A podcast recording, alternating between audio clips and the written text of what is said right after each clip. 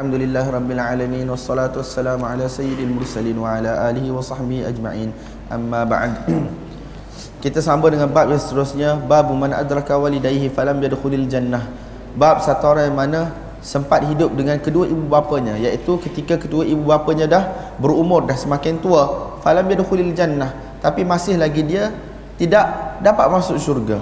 Walaupun dia dah jumpa sebab Yang sangat besar ataupun sebab yang sangat kuat untuk dia masuk syurga iaitu melalui uh, berkhidmat kepada kedua ibu bapanya menyebabkan ibu bapanya redha kepadanya tetapi masih lagi dia tidak dapat masuk syurga Allah Subhanahu wa taala. An Abi Hurairah radhiyallahu ta'ala anhu anin Nabi sallallahu alaihi wa alihi wasallam qala raghima anfuh raghima anfuh raghima anfuh. Qalu ya Rasulullah man? Qala man adraka walidayhi 'inda al-kibar aw ahadahuma fadakhala an-nar. Raghima anfuh kita kata hinalah ataupun celakalah tiga kali Nabi sallallahu alaihi wasallam sebut. Para sahabat bertanya wahai Rasulullah siapa? Nabi SAW menjawab orang yang mana sempat hidup dengan kedua ibu bapanya ketika mana mereka telah menginjak usia tua ataupun salah seorang daripadanya tetapi dia masih lagi masuk neraka Sedangkan apabila ibu bapa berada dalam keadaan tua, hatta sifat insaniat, kita sifat kemanusiaan membalas kebaikan dengan kebaikan. Sepatutnya kita buat khidmat, tak? Kita berkorban untuk mereka, kita berusaha untuk mereka. Itu merupakan jalan yang mudah untuk kita masuk syurga. Tetapi masih lagi masuk neraka wal billah. Maksudnya dia tidak tunaikan tanggungjawab dia, tidak tunaikan hak dia, tidak memberikan apa yang sepatutnya diberikan, tak? Penginapan, makanan, uh, kesihatan dan seumpamanya dibiarkan. Dan benda ni kita tengok sangat banyak berlaku pada hari ini. Semoga Allah Subhanahu Wa Taala memberi kita perlindungan daripada melakukan uh, dosa yang sangat besar ini. Babu man barra walidayhi zadallahu fi umrih. Bab orang yang mana berbuat baik kepada kedua ibu bapanya, Allah Subhanahu wa taala akan menambahkan umurnya. Setengah ulama kata penambahan di sini dari sudut majazi iaitu bukan bertambah dari sudut bilangan umur itu tetapi bertambah keberkatan umur digunakan dengan kebaikan dan seumpamanya. Bahkan sebahagian yang kata tak bertambah di sini ialah hakiki iaitu bertambah katakan 60 tahun jadi 70 tahun. 40 tahun jadi 50 tahun. Sebahagian masing-masing ada dalil dan sebahagian kata penambahan hakiki sebahagian kata penambahan majazi. Antara yang tempat yang mudah tuan-tuan nak cari perbahasan ini ialah dalam Fathul Bari ketika mana membahaskan hadis yang seumpama dengan ini Kan banyak kan hadis-hadis yang kata siapa yang buat sekian-sekian akan ditambah umur dia, siapa buat sekian-sekian akan ditambah umur dia dan itu perbahasan yang diberi oleh para ulama. Ala kulli hal sama ada keberkatan ataupun penambahan hakiki yang paling penting kebaikan itu perlu kita buat.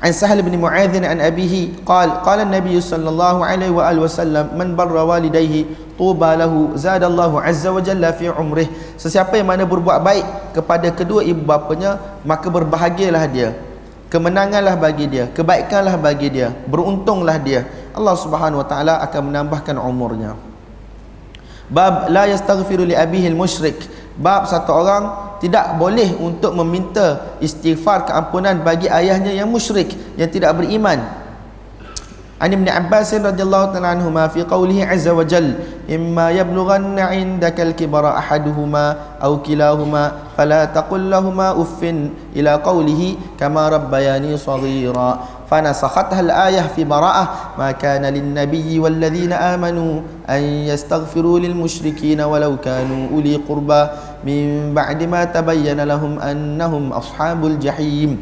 Dalam ayat yang pertama dalam suratul isra doa, doa supaya apa? Supaya kita mendoakan kedua ibu bapa. Tetapi dalam ayat suratul baraah dak. Allah Subhanahu wa taala telah melarang Nabi sallallahu alaihi wasallam dan juga orang yang beriman untuk beristighfar kepada orang-orang musyrik.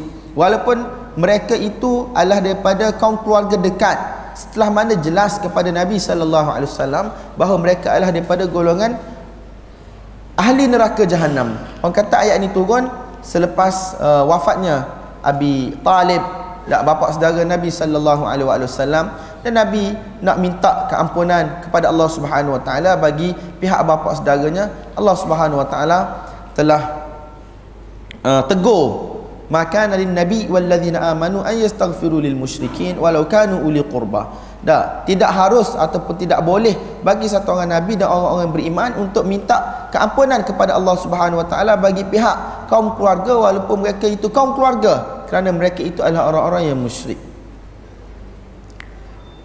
Shalom. Babul birrul walidil musyrik.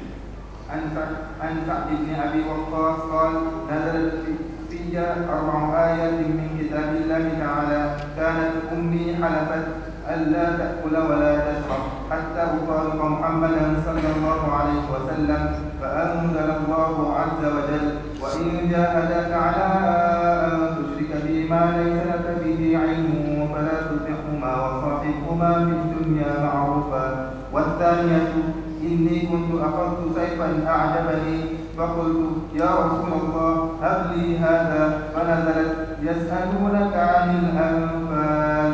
والثالثة إني مرضت فآتاني رسول الله صلى الله عليه وسلم فقلت يا رسول الله إني أريد أن أقسم مالي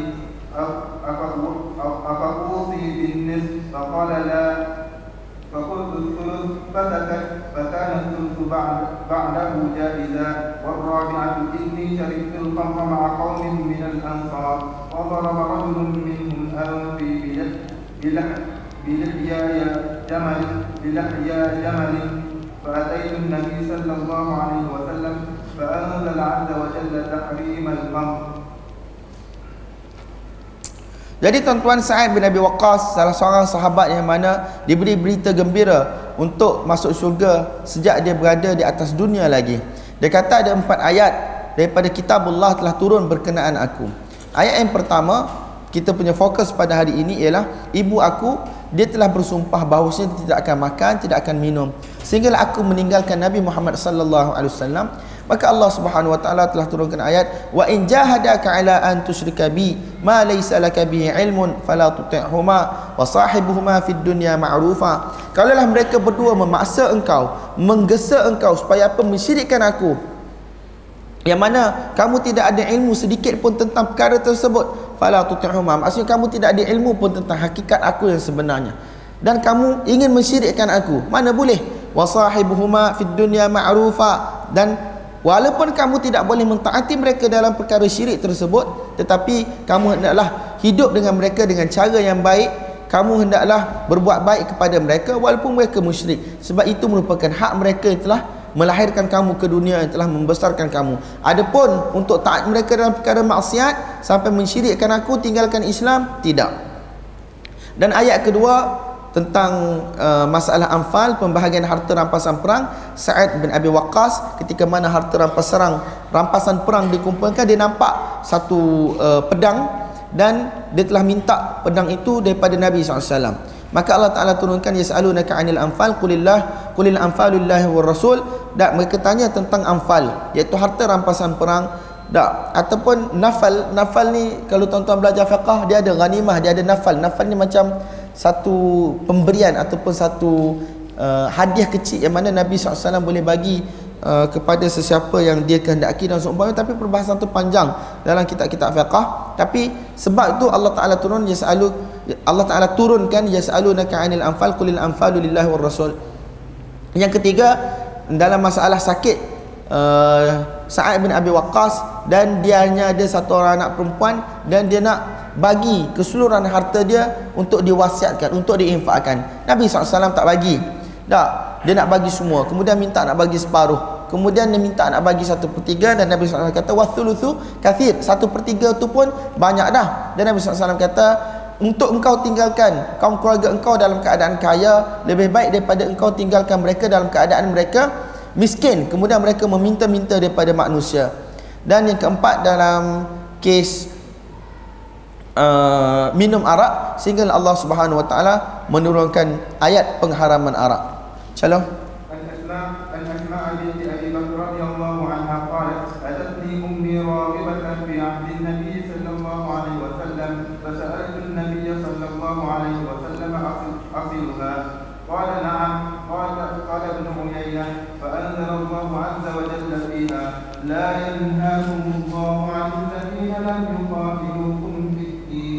Jadi tuan-tuan cerita ni saya dah bagi tahu tadi tentang Asma binti Abi Bakar radhiyallahu taala anha. Ibu dia dengan abu ibu dia iaitu isteri Abu Bakar radhiyallahu anha uh, isteri Abu Bakar radhiyallahu anhu sebelum tu. Dah. Dan uh, dia masih lagi satu orang yang tidak Islam. Tanya raghibatan ibu dia datang untuk macam minta sesuatu dan seumpamanya pada zaman Nabi SAW dan dia telah tanya Nabi SAW asiluha boleh tak aku hubungkan silaturahim ini? Sebab dia satu orang musyrik. Tengok para sahabat radhiyallahu taala anhum walaupun ibu bapa tak mereka masih lagi tanya Nabi apabila dia mendat, dia datang dalam bab walak dan juga barak. Iaitu walak bab walak kita menjadi orang yang mana menyokong iman dan juga orang-orang yang beriman dan berlepas diri daripada kufur dan juga orang-orang kufur. Mereka datang tanya Nabi sallallahu alaihi wasallam dulu asiluha adakah aku boleh berbuat baik kepadanya? Nabi SAW kata na'am. Dan Ibnu Uyainah radhiyallahu taala Ibnu Uyainah rahimahullah berkata kemudian Allah Subhanahu wa taala menurunkan ayat la yanhakumullah 'anil ladzina lam yuqatilukum fid din. Allah Subhanahu wa taala tidak menghalang kamu untuk Uh, panjang ayat la yanhakumullah 'anil ladzina lam yuqatilukum fid din wa lam yukhrijukum min diyarikum an tabarruhum wa tuqsitu ilaihim. Allah Subhanahu wa taala tidak menghalang kamu dak untuk berbuat baik ataupun berlaku adil kepada orang yang mana tidak memerangi kamu dalam urusan agama ini. Walam yukhrijukum min diyarikum dan tidak mengeluarkan kamu daripada kampung halaman kamu. Antabarruhum untuk kamu buat baik kepada mereka au tuqsitu ilaihim ataupun kamu berlaku adil kepada mereka sebab tu kita kata tuan-tuan berbuat baik ini bukan mahabbah qalbiyah bukan kecintaan dalam hati kita bukan wala bukan kita menjunjung mereka tetapi perbuatan baik luaran ini merupakan etika hidup secara bermasyarakat dengan syarat mereka tidak sekali-kali mengeluarkan kamu daripada kampung halaman kamu dan mereka tidak memerangi kamu atas nama agama. Calon.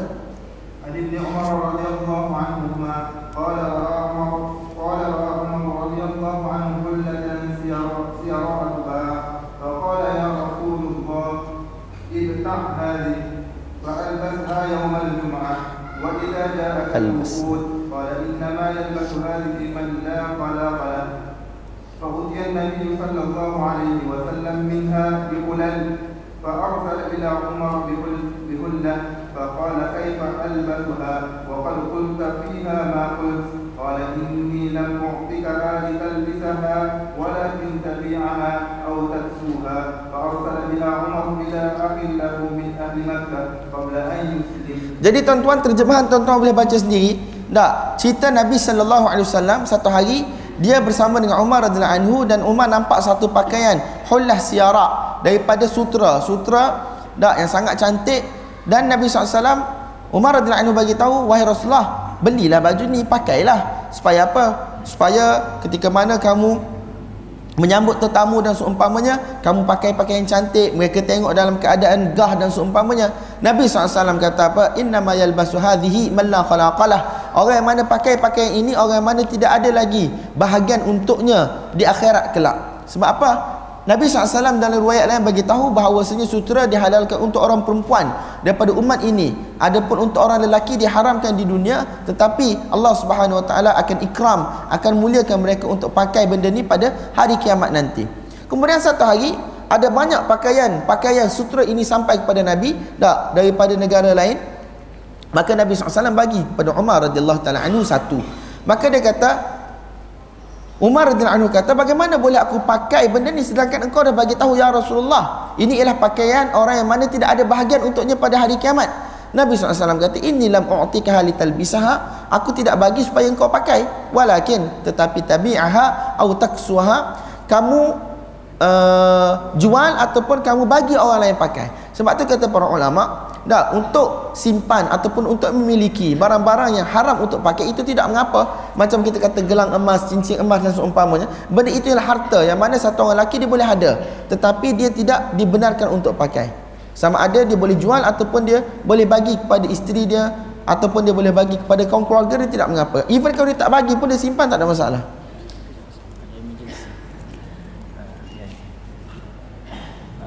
jamaah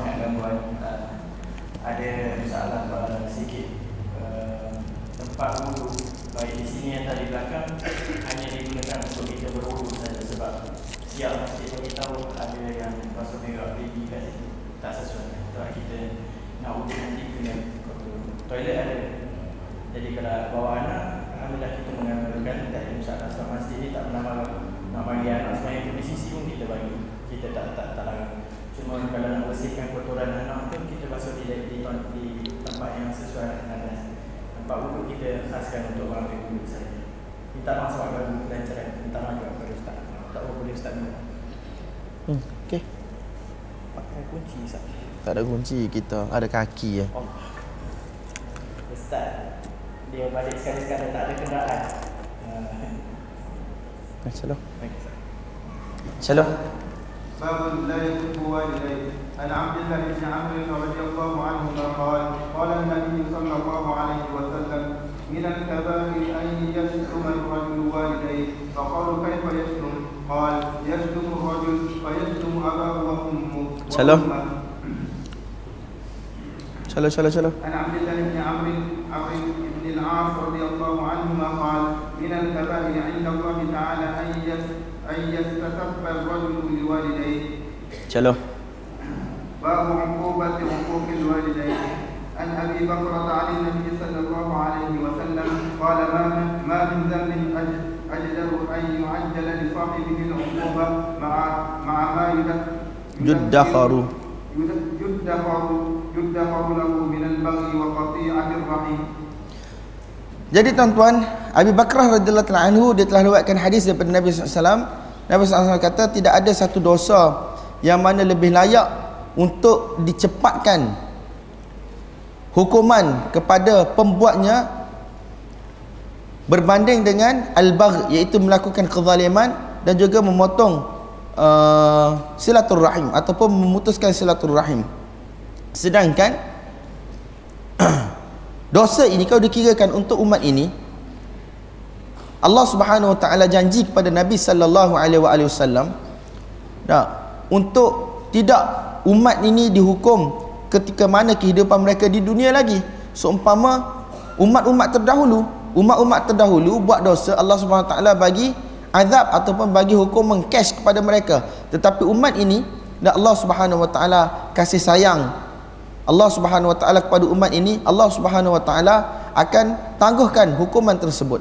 Tapi tuan-tuan begitupun kalaulah ada dosa yang mana satu-satu orang pelaku pembuatnya boleh untuk dihukum secara direct terus pada kehidupan dunia ini maka adalah al-bagh iaitu melakukan kedosa melakukan kezaliman melampaui batas wa qati'atul rahim dan juga memutuskan hubungan silaturrahim dan bagi melakukan zalim kepada kedua ibu bapa satu benda yang tidak patut. Setelah ihsan yang dibuat oleh mereka kepada kita. Hal jazaul ihsan illa al ihsan. Adakah balasan yang baik bagi ihsan? Kebaikan itu kecuali kebaikan. Tetapi sekarang dibalas dengan perkara yang sebaliknya iaitu zalim.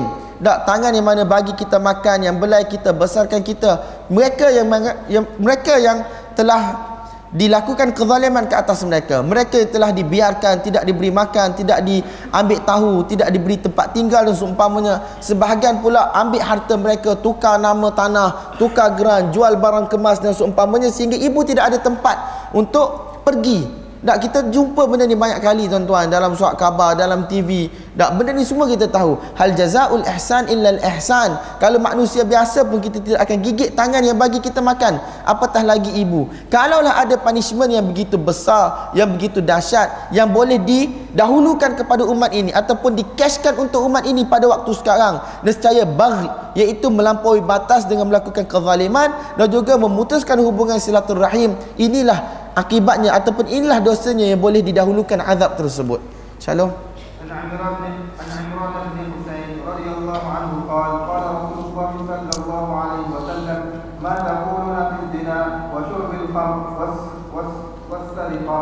قلنا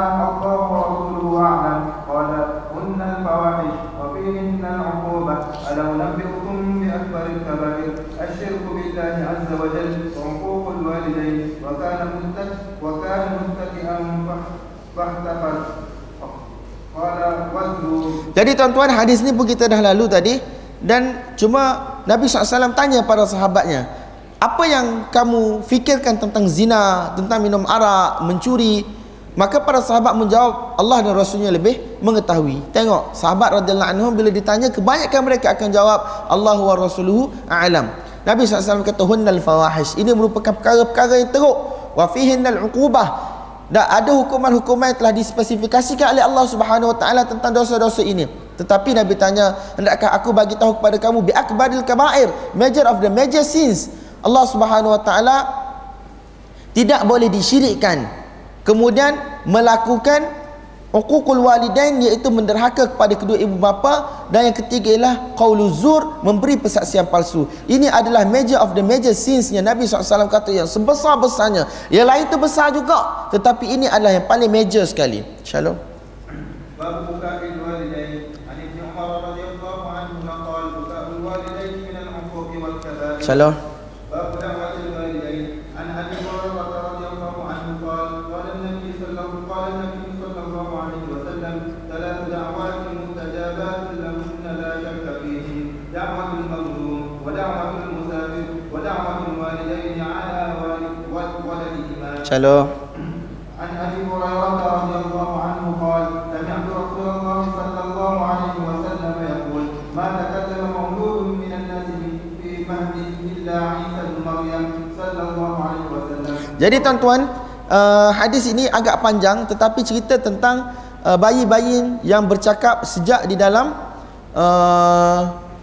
buayan lagi sejak mereka masih menyusu lagi. Antaranya ialah Isa ibni Maryam alaihi wassalam kemudian Juraij yang mana dia merupakan satu ahli ibadat.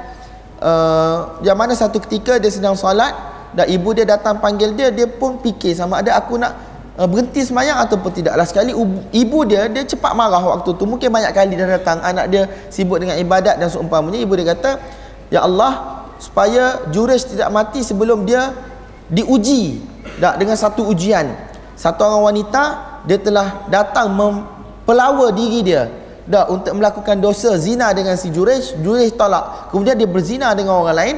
Dan bila habis satu tempoh dia melahirkan anak. Orang tanya anak siapa dia kata ini anak Jurej maka orang pun datang dan runtuhkan tempat ibadat Jurej dan seumpamanya lah sekali Jurej dah dan riwayat kata dia berwuduk dia semayang dan seumpamanya lah sekali budak tu bagi tahu bahawa dia bukan anak Jurej tetapi anak wanita tersebut dengan lelaki yang lain.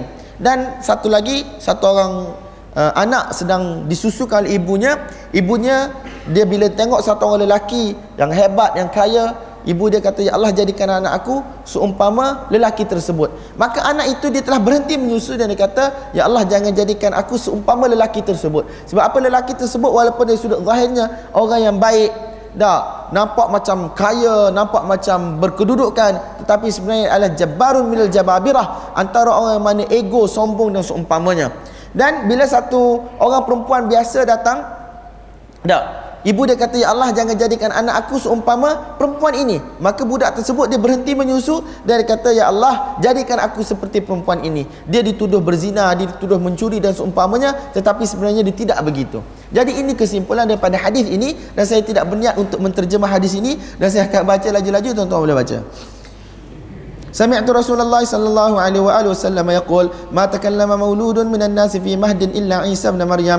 صلى الله عليه وآله وسلم وصاحب جريج. قيل يا نبي الله وما صاحب جريج؟ قال فإن جريجا كان رجلا راهبا في صومعة الله وكان راعي بقر يأوي إلى أسفل صومعته وكانت امرأة من أهل القرية تختلف إلى الراعي فأتت أمه يوما فقالت يا جريج وهو يصلي؟ فقال في نفسه وهو يصلي أمي وصلاتي. فرأى أن يؤثر صلاته ثم صرخت به الثانية فقال في نفسي أمي وصلاتي فرأى أن يؤثر صلاته ثم صرخت به الثالثة فقال أمي وصلاتي فرأى أن يؤثر صلاته فلما لم يجبها قالت لا أماتك الله يا جريج حتى تنظر في وجه المومسات ثم انصرفت فأتي الملك بتلك المرأة ولدت فقال ممن؟ قالت من جريج. قال أصاحب الصومعة. قالت نعم قال اهدموا صومعته وأتوني به فضربوا صومعته بالفؤوس حتى وقعت فجعلوا يده إلى عنقه بحبل ثم انطلق به فمر به على المومسات فرآهن فتبسم وهن ينظرن إليه في الناس فقال الملك ما تزعم هذه؟ قال ما تزعم؟ قال تزعم أن ولدها منك قال أنت تزعمين؟ قالت نعم قال أين هذا الصغير؟ قالوا هذا في حجرها فأقبل عليه فقال من أبوك؟ قال راعي البقر. قال الملك أنا جعل صومعتك من ذهب؟ قال لا. قال من فضة؟ قال لا. قال فما نجعلها؟ قال ردوها كما كانت. قال فما الذي تبسمت؟ قال أمرا عرفته أدركتني دعوة أمي ثم أخبرهم. Ketika mana dibawa kepada raja? Dia senyum. Tak Orang tanya lepas kes ni dah selesai Dia punya tempat pun telah dibina balik. Dia tanya Apa yang menyebabkan engkau? Senyum. Dia kata apa? Satu perkara yang aku tahu Iaitu aku telah terkena doa ibuku. Sebab tu kata para ulama Ibu-ibu nak marah macam mana sekalipun tak, Jangan doa yang pelik-pelik. Ya, Sumpah jadi batu lah Jadi bahtera lah Saya baca majalah Ujang ke apa dulu Dia ubah sumpah jadi peti ais. Ada juga manfaat kan? Daripada sumpah jadi batu Tak boleh buat apa pun Sumpah jadi peti ais. Shalom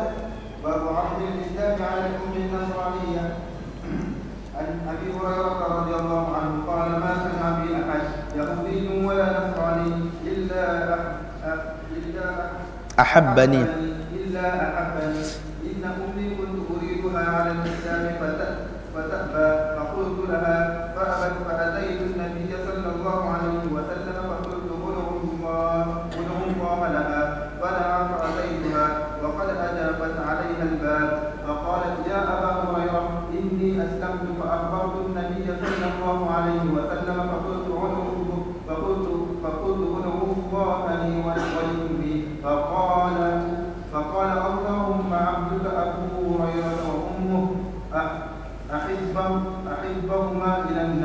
Hello.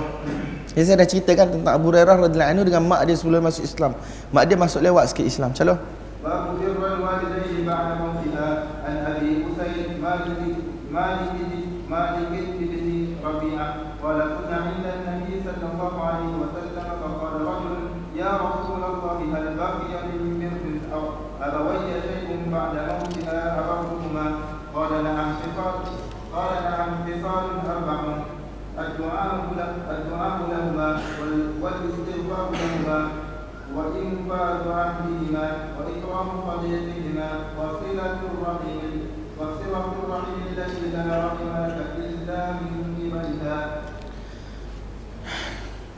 Bab melakukan kebaikan kepada kedua ibu bapa walaupun selepas mati mereka. Ada empat Nabi SAW kata, Ad-doa alahuma, doa kepada mereka, bukan kepada mereka, untuk mereka, minta ampun kepada Allah untuk mereka, dan menunaikan janji-janji mereka, dan berlaku baik kepada kawan-kawan mereka, dan me, me, dan menghubung silaturahim yang mana tidak ada silaturahim itu kecuali daripada jalan mereka berdua. Maksudnya orang yang mana ada kaitan dengan kita lah kaum keluarga dan seumpamanya. Tapi Nabi SAW tak sebut tahlil dalam masalah ni. Calon.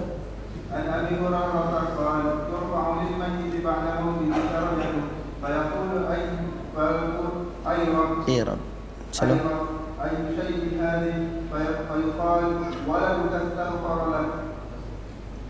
Tengok tuan-tuan satu orang mayat dia punya darjat diangkat selepas kematian dia. Maka dia berkata wahai Allah apa ni? Apa yang berlaku ni? Aku tak layak pun untuk ini. Maka dikatakan kepadanya sesungguhnya anak engkau telah minta ampun kepada aku tentang engkau. Tengok tuan-tuan dalam hadis-hadis Nabi SAW kata salasun. Nak idza mata ibnu adam in qata amalu illa min thalath. Dan Imam Suyuti rahmatullahi alaih dia kumpul dalam riwayat-riwayat pelbagai ada lebih kurang sembilan amalan. In qata amalu illa min thalath dalam hadis ini Nabi SAW nak highlightkan tiga perkara ini dan Nabi SAW sebut dalam riwayat-riwayat lain tentang perkara-perkara yang lain. Maka tidak ada pertentangan secara zahir dalam masalah ini. Imam Suyuti rahmatullahi alaih kumpulkan lebih kurang ada sembilan. Tak perkara-perkara yang mana boleh memberi manfaat kepada si mati walaupun selepas mati dia.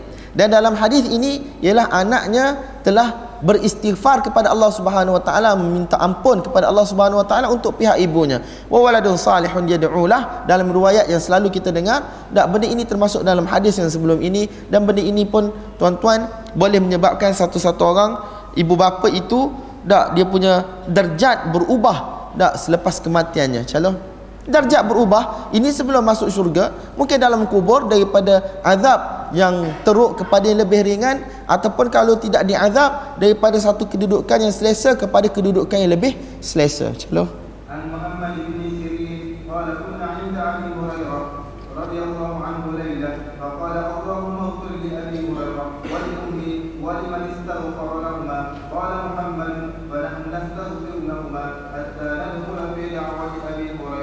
Allahumma ighfir lana wa li Abi Hurairah wa li ummi wa li jami'il muslimin. Shalom.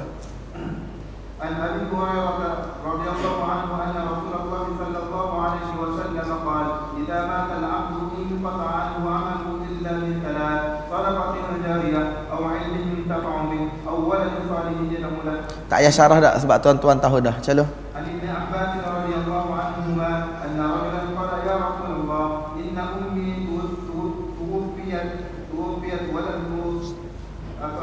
walam tusi walam tusi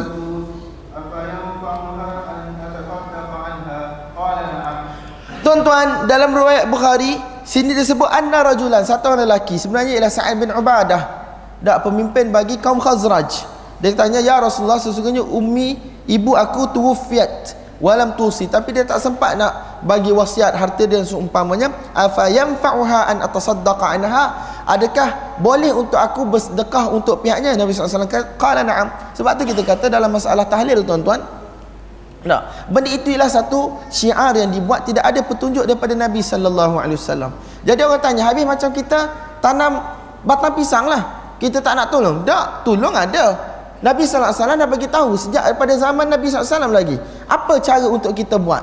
Tanpa kita perlu wujudkan satu benda yang bersifat syiar yang boleh dinilai sebagai bid'ah.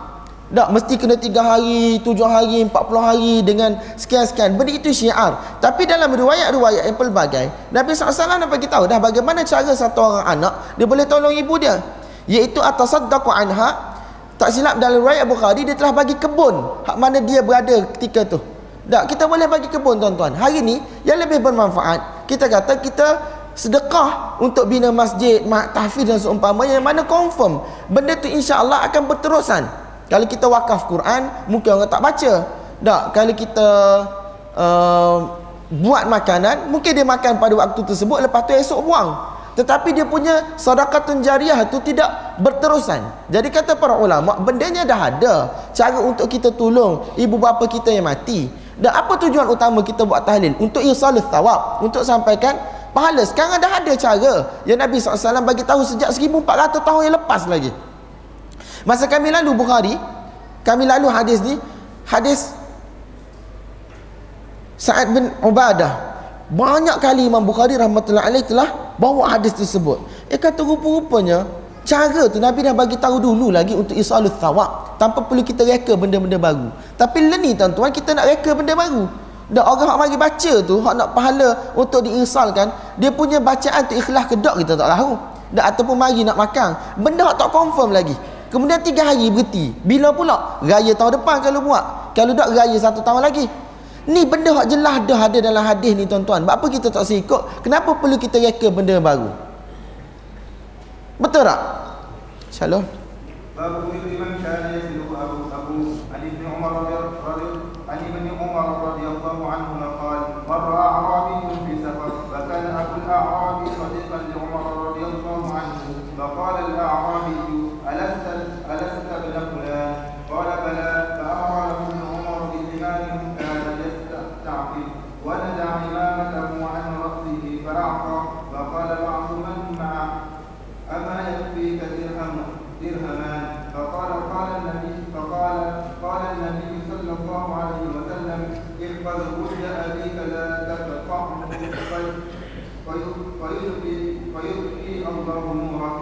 Jadi tuan-tuan, cerita kita buat baik kepada orang yang mana pernah dibuat baik oleh ibu bapa kita sebelum ni. Kawan-kawan ibu bapa kita sebelum ni dan seumpamanya. Jadi satu ketika Ibnu Umar radhiyallahu taala anhuma dak satu orang lelaki daripada golongan Arab Badui dak melintas uh, Ibnu Umar radhiyallahu taala anhuma.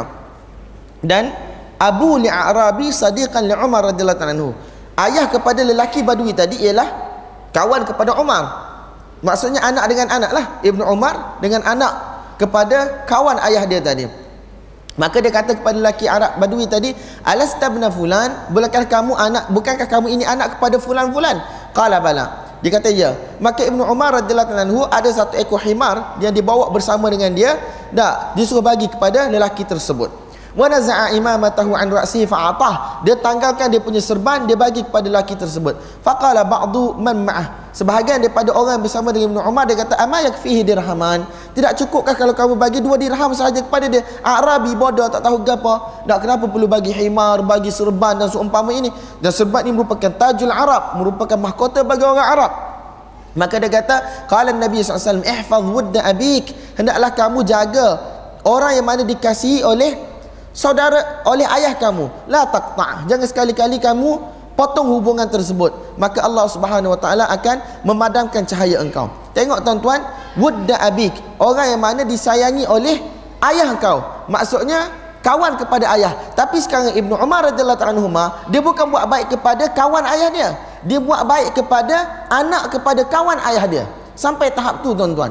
Kalaulah anak kepada kawan ayah dia pun dia buat macam tu Bagaimana lagi tuan-tuan boleh bayangkan apa yang dia akan buat kepada kawan kepada ayah dia. Sebagaimana dalam riwayat-riwayat yang telah lepas, tak selepas satu-satu orang mati, bagaimana kita boleh buat baik ataupun kita boleh bantu ibu bapa kita dia kata wa ikramu sadiqihima kita memuliakan saudara ataupun kawan kepada ibu bapa kita. Shalom.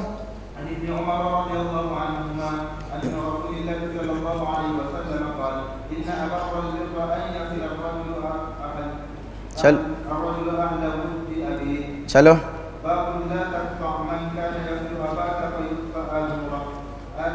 فيطفى نورك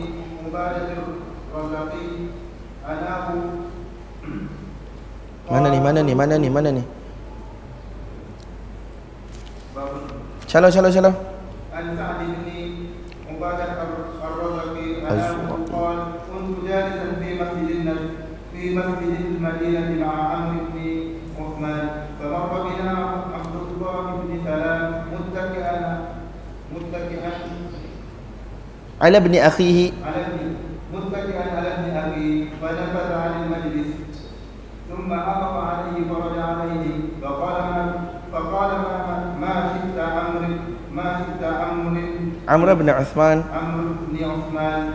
مرتين أو ثلاثا فوالذي بعث محمد صلى الله عليه وسلم بالحق إنه لفي كتاب الله عز وجل مرتين لا تقطع من كان يجل أباك فيطفأ بذلك نورك فيطفأ بذلك نورك dalam kitab Allah yang ini dalam kitab Tarah Allah SWT sebut dua kali tak la taqta man kana yasul abak jangan sekali-kali kamu memutuskan hubungan dengan orang yang mana ada hubungan dengan ayah engkau.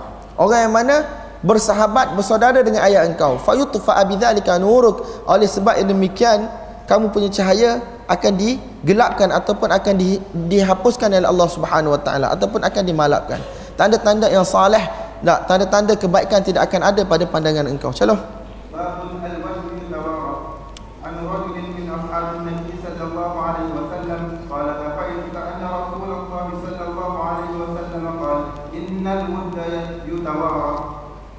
Wood ni kasih sayang boleh diwarisi. Tak, bila ayah kita mati, dia buat baik dengan satu orang, dia ada kawan dia dia buat baik sebelum ni. Tapi selepas ayah kita mati tidak bermakna benda tu boleh terpotong di situ, terputus di situ. Tetapi kasih sayang ayah kita kepada kawan-kawan dia tu boleh diwarisi oleh kita dengan erti kata kita boleh sambung lagi kasih sayang tersebut dengan kawan-kawan ayah kita. Kita boleh bina lagi hubungan mereka, buat baik pada mereka, khidmat kepada mereka dan seumpama. Insyaallah.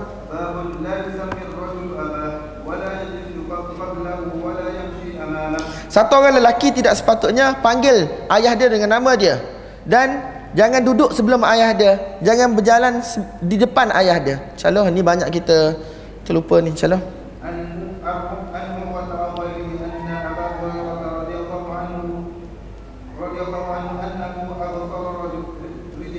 Rajulaini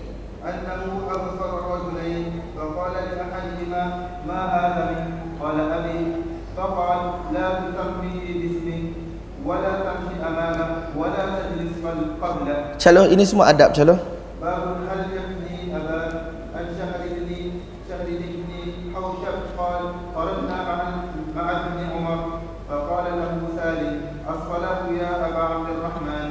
Caloh, permasalahan dia boleh tak kita panggil ayah kita dengan gelaran dia, kunyah. Biasanya ayah kepada fulan. Ini pokok-pokok Wahabi ni Abu-abu ni. Dah Abu Fedora, Abu Talha, Abu Atirah, Abu apa lagi dalam Facebook saya. Ini maksud dia kunyah. Iaitu boleh tak satu orang anak panggil ayah dia dengan gelaran itu? Dalam riwayat ni Salim iaitu anak kepada Abdullah bin Umar dia panggil Ya Abu Abdul Rahman.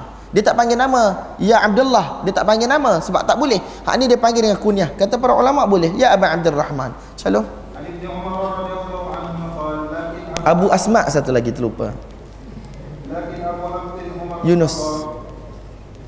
Shalom. Babu كليب. عن كليب كليب كليب بن منفع منفع قال يا رسول الله من أبر قال أمك وأباك وأختك وأخاك ومولاك الذي يليك حق واجب ورحم موصولة Shalom عن أبي هريرة رضي الله عنه.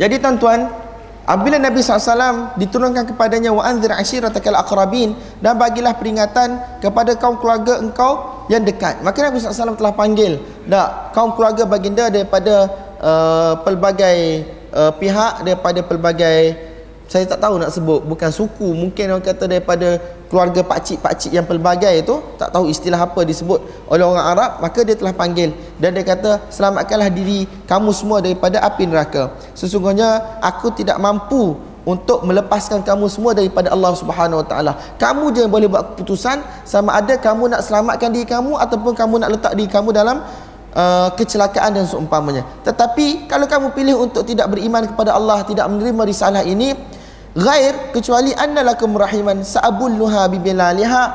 Kamu masih lagi ada hak kaum keluarga kamu masih lagi ada hak silaturahim ke atas aku dan insya-Allah aku akan sentiasa suburkan hak silaturahim itu dan aku akan tunaikan tanggungjawab aku. Aku akan tunaikan hak-hak silaturahim itu. Tetapi yang selain daripada itu aku tidak ada kuasa kepada kamu atas nama Allah Subhanahu Wa Taala. Kamu terima agama ini kamu akan selamat dan kalau kamu tidak menerima agama ini aku tidak ada apa-apa yang aku boleh buat. Semuanya terpulang kepada Allah Subhanahu Wa Taala. Calon.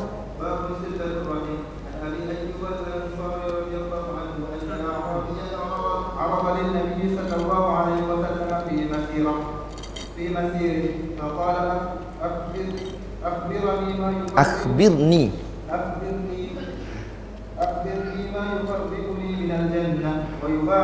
ويباعدني من النار قال تعبد الله ولا تشرك به شيئا وتقيم الصلاه وتؤتي الزكاه وتصل الرحم Tuan-tuan satu orang lelaki tanya Nabi SAW apa yang boleh dekatkan dia kepada syurga dan boleh jauhkan dia daripada neraka.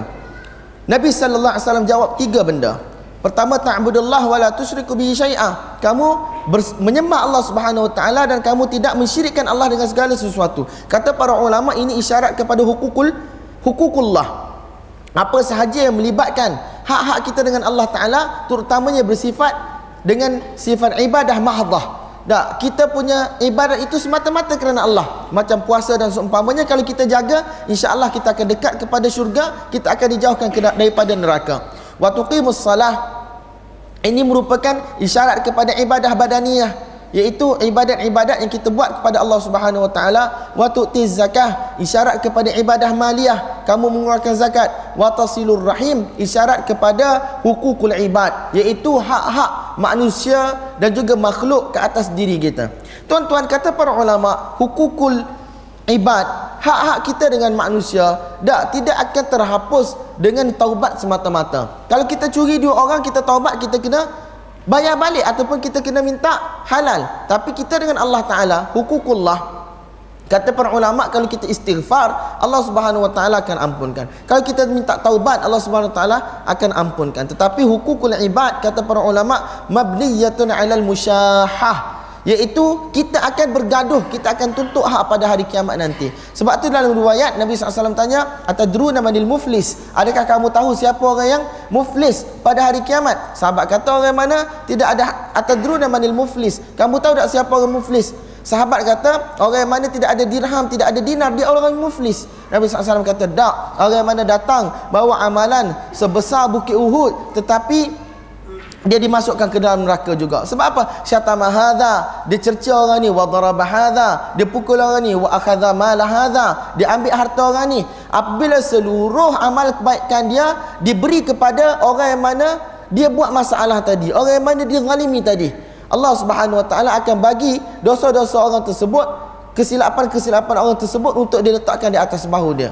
Inilah orang yang muflis. Datang pada hari kiamat bawa amalan yang banyak sebesar bukit Uhud tapi lah sekali masuk neraka. Jadi tuan-tuan kata para ulama, kita kena ambil perhatian yang besar tentang hukukul ibad. Ramai hari ni orang yang mana dia elokkan solat dia, dia elokkan puasa dia, bacaan Quran dia dan seumpamanya. Tetapi banyak hak-hak manusia yang lain dia tidak sempurnakan, bahkan jatuh ke dalam kategori zalim dan mengambil harta orang secara tidak sedar ataupun mengambil harta orang secara secara tidak betul. Jadi tuan-tuan, contoh dia tidak bayar zakat dan seumpamanya. Tak ataupun uh, tidak memberi nafkah yang secukupnya kepada kaum keluarga anak isteri ibu bapa dan seumpamanya ataupun dia ada langgar kereta orang kemudian dia lari sehingga kan orang tersebut dia kena keluarkan duit dia sendiri dan seumpamanya ini benda-benda yang mana kita tidak perasan tuan-tuan yang mana akan menyebabkan kita pada suatu hari nanti akan berada di dalam kesusahan yang besar.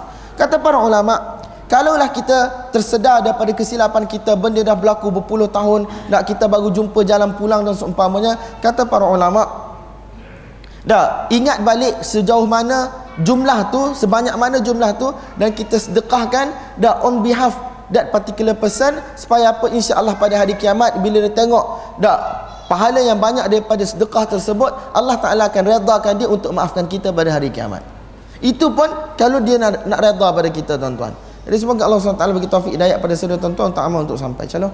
An Abi Hurairah radhiyallahu anhu anna Rasulullah sallallahu alaihi wasallam qala qala azza wa jalla al-qalb falamma minhu qamat ar-rahim qala qala qala hadha maqam al-a'id bika min al-qati'ah qala ala tardina an tardina man an asila man wasala wasalaki wa aqta'a man qata'ak qata'ak قالت بلى يا رب قال فذلك لك فذلك فذلك لك ثم قال أبو هريرة اقرأوا إن شئتم فهل عسيتم إن توليتم أن تفسدوا في الأرض وتقطعوا أرحامكم Sesungguhnya Rahim itu adalah daripada sifat Ar-Rahman.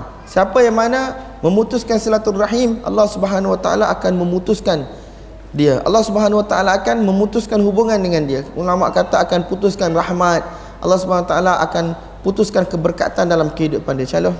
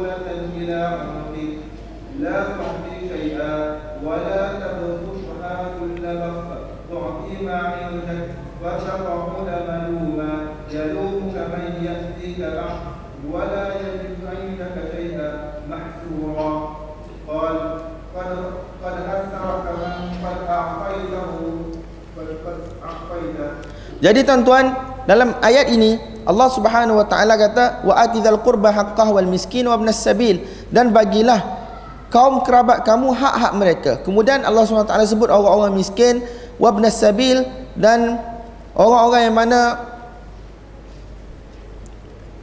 uh, terkandas di perjalanan. Orang yang mana mengalami kesusahan terkandas di perjalanan kamu kena tolong mereka. Dan Allah Subhanahu Wa Taala telah dahulukan zal qurba iaitu orang yang mempunyai qarabah orang yang mempunyai kedudukan kaum keluarga bersama dengan kita sebab hak-hak mereka lebih banyak. Dan kemudian dibawa hadis-hadis dibawa ayat-ayat Quran tentang ni tuan-tuan boleh baca dia punya terjemahan insyaallah. Tapi dia punya poin Imam Bukhari rahmatullah alaih dia nak bawa bab silaturahim iaitu menghubungkan silaturahim. Siapa yang perlu kita hubungkan dahulu? Iaitu ibu bapa kita kemudian kaum keluarga kita calon. Dan Imam Bukhari akan pergi dengan lebih luas kepada jiran tetangga dan manusia-manusia yang lain juga. Tapi sekarang Imam Bukhari rahmatullah alaih dibawa mengikut tertib daripada ibu kemudian ayah kemudian ibu bapa secara general kemudian kaum keluarga dan kemudian Imam Bukhari akan pergi pada jiran tetangga dan seumpamanya. Calon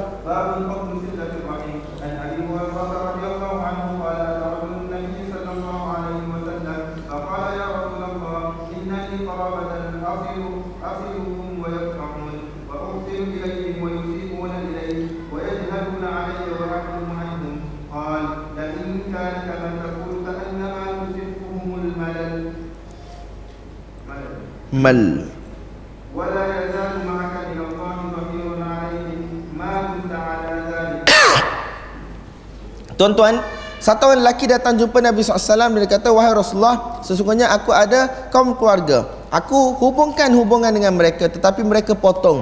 Aku buat baik kepada mereka tetapi mereka berbuat jahat kepada aku. Mereka lupa aku, aku je yang ingat kepada mereka. Nabi SAW kata, Kalaulah kamu, apa yang kamu bagi tahu ni benar, sesungguhnya Kalaulah mereka tidak bersyukur ataupun mereka tidak berterima kasih Sesungguhnya apa yang mereka terima daripada kamu itu dikira sebagai satu benda yang haram. Dan mereka seolah-olah makan api di dalam perut mereka. Ini satu kinayah yang Nabi SAW kata Ka'annama tusifuhumul mal. Al-mal ni ilah Ar-ramadul har Ar-ramadul har iaitu satu pasir yang sangat panas. Yang mana uh, kita gunakan benda tu uh, api dihidupkan untuk membakar roti dan seumpama. Jadi ap, api yang terkena pasir dan seumpama tu kita namakan sebagai mal. Pasir yang terkena dalam tu dinamakan sebagai mal. Iaitu satu benda yang sangat panas. Dah kamu buat baik pada mereka mereka terima. Tapi mereka tak buat baik pada kamu dan seumpamanya Kata Nabi sallallahu alaihi wasallam sesungguhnya mereka telah makan seolah-olah makan satu benda yang haram dan makan pasir yang panas di dalam perut mereka. Ala kulli hal Allah Subhanahu wa taala akan sentiasa bersama dengan kamu dan kamu akan menang ke atas mereka satu hari nanti. Kata para ulama ustaz-ustaz kami tidak ada satu orang pun dia menang sebab hujah. Kebanyakan menang sebab khidmat dan juga akhlak. Tak ada orang yang menang sebab hujah, kebanyakan semua akan menang dengan khidmat dan juga akhlak. Shalom. Kalau orang kata kita tak macam-macam kita kena pergi ziarah dia bawa buah limau, nak bawa kuih dan seumpamanya. Pergi bukan nak ajar dia dan seumpamanya, tak kata oh, saja singgah, tak bawa balik kampung, tak ada buah-buah dan seumpamanya. Kita kena belajar tuan-tuan benda ni. Benda yang kita boleh sebut dengan mulut tapi nak buat susah. Tak orang dah tangkap kita dan seumpamanya kita kena cuba.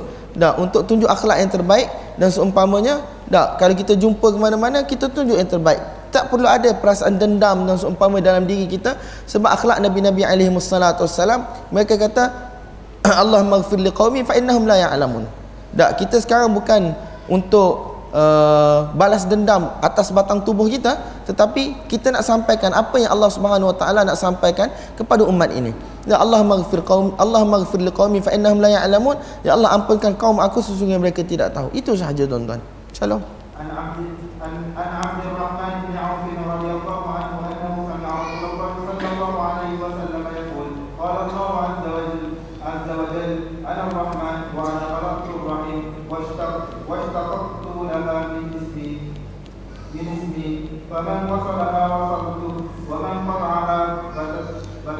Allah Subhanahu wa taala berfirman, Aku adalah Ar-Rahman yang Maha pengasih, yang maha penyayang, yang berkali-kali memberi nikmat kepada kamu semua, berkali-kali bagi nikmat yang besar-besar kepada kamu semua. Dan aku telah ciptakan Ar-Rahim, iaitu hubungan ini. Dan Ar-Rahim ini namanya diambil daripada daripada nama aku iaitu Rahman dan juga Rahim itu.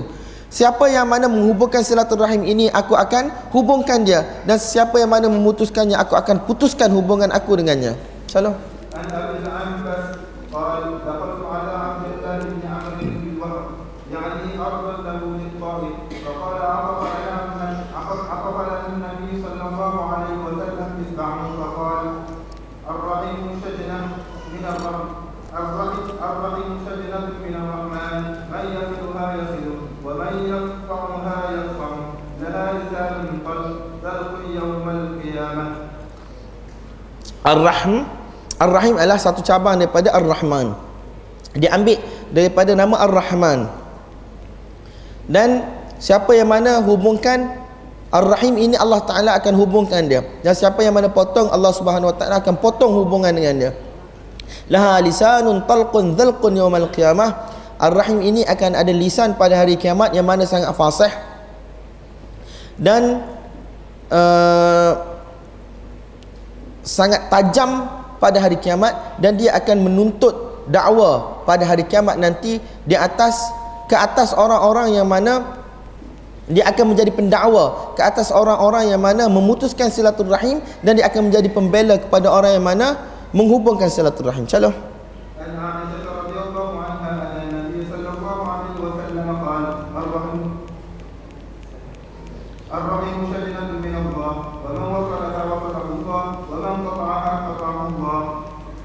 Babu silaturrahim tazidu fil umar. Kita dah bagi tahu tadi apa maksud dia. Akhbarani Anas bin Malik radhiyallahu ta'ala anhu anna Rasulullah sallallahu alaihi wa alihi wasallam qala man ahabba an yubsata lahu fi rizqihi wa an yunsa'alahu fi atharihi falyasil rahimah. Sesiapa yang mana suka untuk dimudahkan ataupun diluaskan, dilapangkan rezekinya dan dipanjangkan umurnya, maka hendaklah dia menghubungkan silaturrahim. عن أبي هريرة رضي الله تعالى عنه قال سمعت رسول الله صلى الله عليه وآله وسلم يقول من سره أن يبسط له في رزقه وأن ينسأ له في أثره فليصل رحمه. باب من وصل رحمه أحبه أهله. وبه قال حدثنا محمد بن كثير قال أخبرنا سفيان عن أبي إسحاق عن مغراء عن ابن عمر رضي الله عنهما قال من اتقى ربه ووصل رحمه نسئ في أجله وثرى ماله وأحبه أهله. Ibn Umar radhiyallahu anhu kata sesiapa yang mana bertakwa kepada Tuhannya dan menghubungkan silaturrahim akan dipanjangkan umurnya, hartanya akan berkembang dan ahli keluarganya dan sesiapa yang berada di sekitarnya dalam masyarakatnya akan mengasihinya. Qala Ibn Umar radhiyallahu ta'ala anhu man ittaqa rabbahu wa wasala rahimahu unsi'alahu fi umrih wa thara maluhu wa ahabbahu ahluhu. Babu birril aqrab fal aqrab. Shalom. عن المقداد بن معدي كريم رضي الله عنه انه سمع رسول الله صلى الله عليه وسلم يقول ان الله ان الله يوصيكم بامهاتكم ثم يوصيكم بامهاتكم ثم يوصيكم بآبائكم ثم يوصيكم بالاقرب فالاقرب. Calo sekarang dah masuk golongan kaum keluarga calo.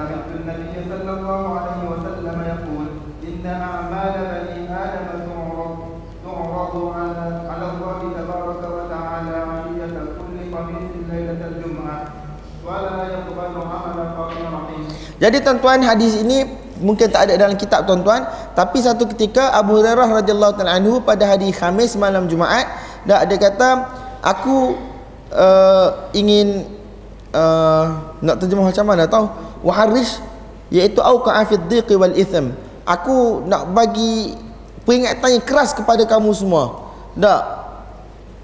Lama qama minna lama qama min indina. Dia kata supaya tidak ada dalam majlis ini satu jenis puak ni iaitu siapa orang yang mana telah memutuskan hubungan silaturahimnya tak Abu Hurairah radhiyallahu cakap reprimand reprimand rebuke orang yang berada di dalam majlis tersebut pada hari Khamis malam Jumaat tentang satu isu iaitu orang yang mana memutuskan silaturahimnya. Kemudian satu orang lelaki dia telah datang kepada makcik dia tak yang mana dia dah bergaduh selama 2 tahun dah dia bergaduh dengan makcik dia. Kemudian makcik dia kata, "Ya bna akhi, wahai anak saudaraku, apa yang menyebabkan kamu datang ke sini?" Dia kata, "Aku dengar Abu Hurairah radhiyallahu anhu kata sekian-sekian." Kemudian dia kata, kembalilah kepada Abu Hurairah. Maka tanya dia, kenapa dia cakap macam tu?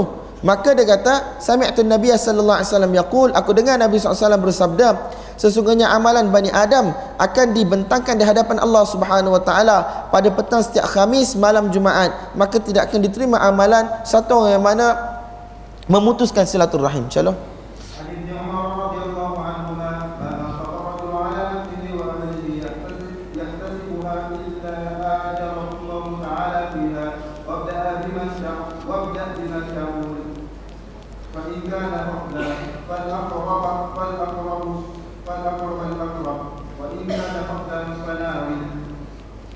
Jadi tuan-tuan, satu orang lelaki dia tidak menginfakkan hartanya ke atas dirinya, ke atas kaum keluarganya yang dia mengharapkan ganjaran pahala daripada Allah Subhanahu Wa Taala kecuali Allah Subhanahu Wa Taala akan bagi ganjaran pahala kepadanya. Wa bada' biman ta'ul dan kamu mulakan dengan orang yang kamu tanggung. Kalau ada lebih fadlan iaitu kamu ada lebih fal aqrabal aqrab yang paling dekat kaum keluarga kamu wa in kana fadlan fanawil dan kalau ada lebih lagi kamu boleh bagi kepada sesiapa yang kamu kehendaki shalom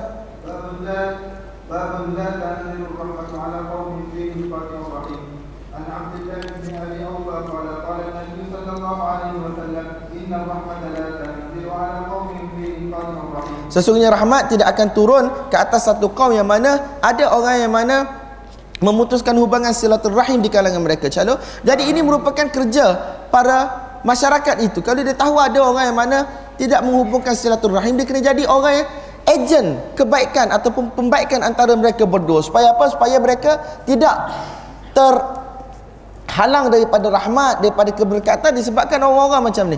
Wattaqu fitnatal ladzi wattaqu fitnat wattaqu fitnatal la tusibanna alladhina zalamu Wattaqu fitnatan la tusibanna alladhina zalamu minkum khassah. Dan hendaklah kamu takut menjauhi fitnah-fitnah ataupun bala-bala yang tidak hanya turun kepada orang yang zalim sahaja di kalangan kamu. Bahkan bala itu akan merebak di kalangan masyarakat kamu. Jadi tuan-tuan kalau kita tahu ada orang melakukan dosa-dosa yang mana menarik bala Allah Taala, yang mana menyekat rahm, sifat Rahman Rahim Allah Taala daripada turun kepada kita, maka kita kena bergerak tuan-tuan supaya apa? Supaya kita menjadi ejen pembaikan di kalangan mereka. Sebab tu Allah Taala kata inna rahmata la Nabi SAW kata inna rahmata la tanzilu ala qaumin fihim qati'ur rahim. Kita kata apa salah orang lain yang tidak buat? Salah dia ialah kerana dia tidak menjadi ejen pembaikan di kalangan orang-orang yang mana bermusuh, orang yang mana tidak bertegur siapa tadi.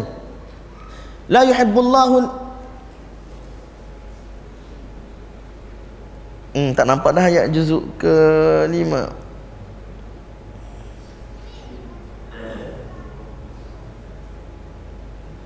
إن شاء الله باب اسم فاطمة الرحيم عن جبير بن مطعم أن أنه سمع رسول الله صلى الله عليه وسلم يقول لا يدخل الجنة فاطمة الرحيم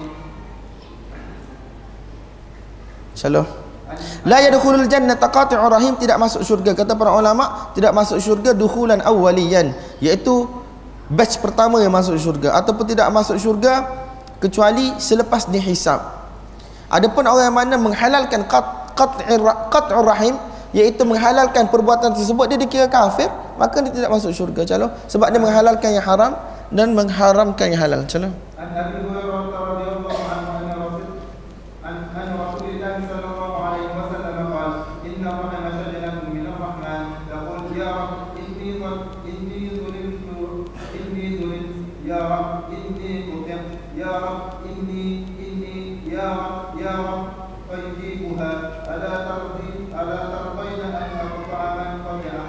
man qata'ati. Shalom.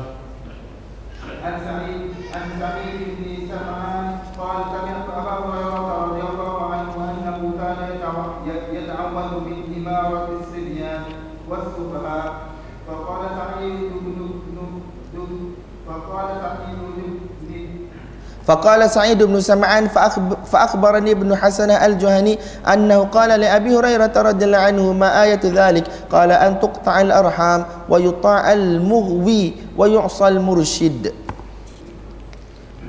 Jadi tuan-tuan Dia kata aku dengar Abu Hurairah radhiyallahu anhu Telah minta berlindung daripada imaratus sibyan was sufaha Daripada kekuasaan budak-budak Dan juga orang-orang yang bodoh Kemudian Perawi kata aku dengar Ibn Hasan Al-Juhani Dia kata apa? Dia kata kepada Abu Hurairah anhu ma ayatu dhalik. Apa tanda kepimpinan ataupun kekuasaan budak-budak dan juga orang-orang yang bodoh? Dia kata apa? An tuqta'al arham. Berlakunya pemutusan silaturahim wa yuta'al mughwi. Orang-orang yang bodoh dan seumpamanya ditaati wa yu'sa al mursyid dan orang-orang yang mana berakal orang-orang yang cerdik tidak ditaati shalom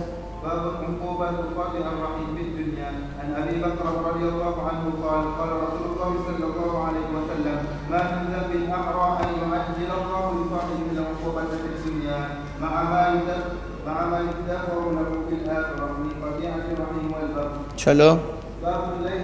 Dah syarah tadi kan? Shalom.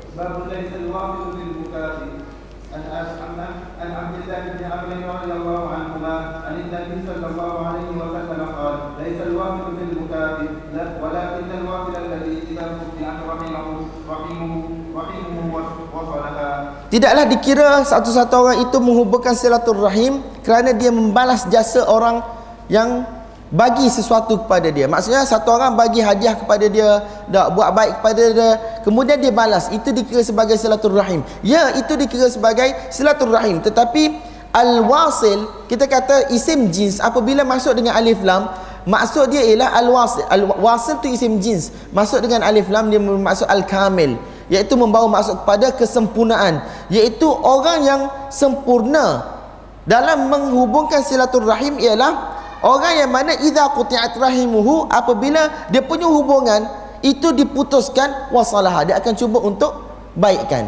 Dia akan cuba untuk pulihkan. Dia akan cuba untuk sambung. Ini adalah orang yang mana membalas ini adalah orang yang mana sempurna dia punya menghubungkan silaturahim. Adapun orang yang mana balas kebaikan dengan kebaikan, itu juga menghubungkan silaturahim tetapi darjahnya lebih kurang berbanding orang yang mana dia nak buat baik, orang buat jahat kepada dia. Dia cuba untuk damaikan, orang nak buat jahat juga pada dia. Jadi ini sebenarnya orang yang mana paling baik ataupun paling sempurna dalam menghubungkan silaturahim Maka pahala dia, kedudukan dia adalah lebih besar berbanding dengan orang yang mana tidak menghadapi sebarang masalah dalam menghubungkan silaturahim. Insya-Allah. باب فضل من يصل ذات الرحم الرحم الظالم عن البراء رضي الله عنه قال جاء عن البراء عن البراء عن البراء رضي الله عنه قال جاء اعرابي فقال لا يا نبي الله علمني عملا عملا يدخلني Eh mana ni? Mana ni? Mana ni? Mana ni? चलो चलो चलो।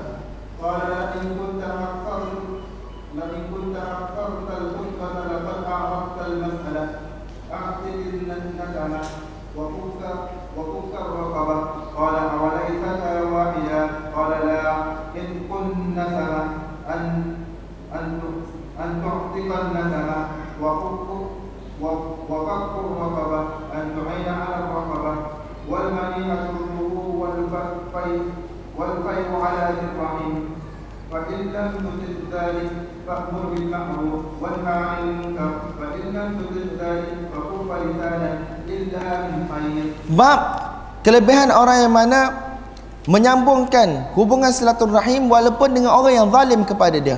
Satu orang lelaki badui telah datang dan ditanya Rasulullah sallallahu alaihi wasallam. Dia kata wahai Rasulullah ajar kepada aku satu amalan yang mana akan memasukkan aku ke dalam syurga.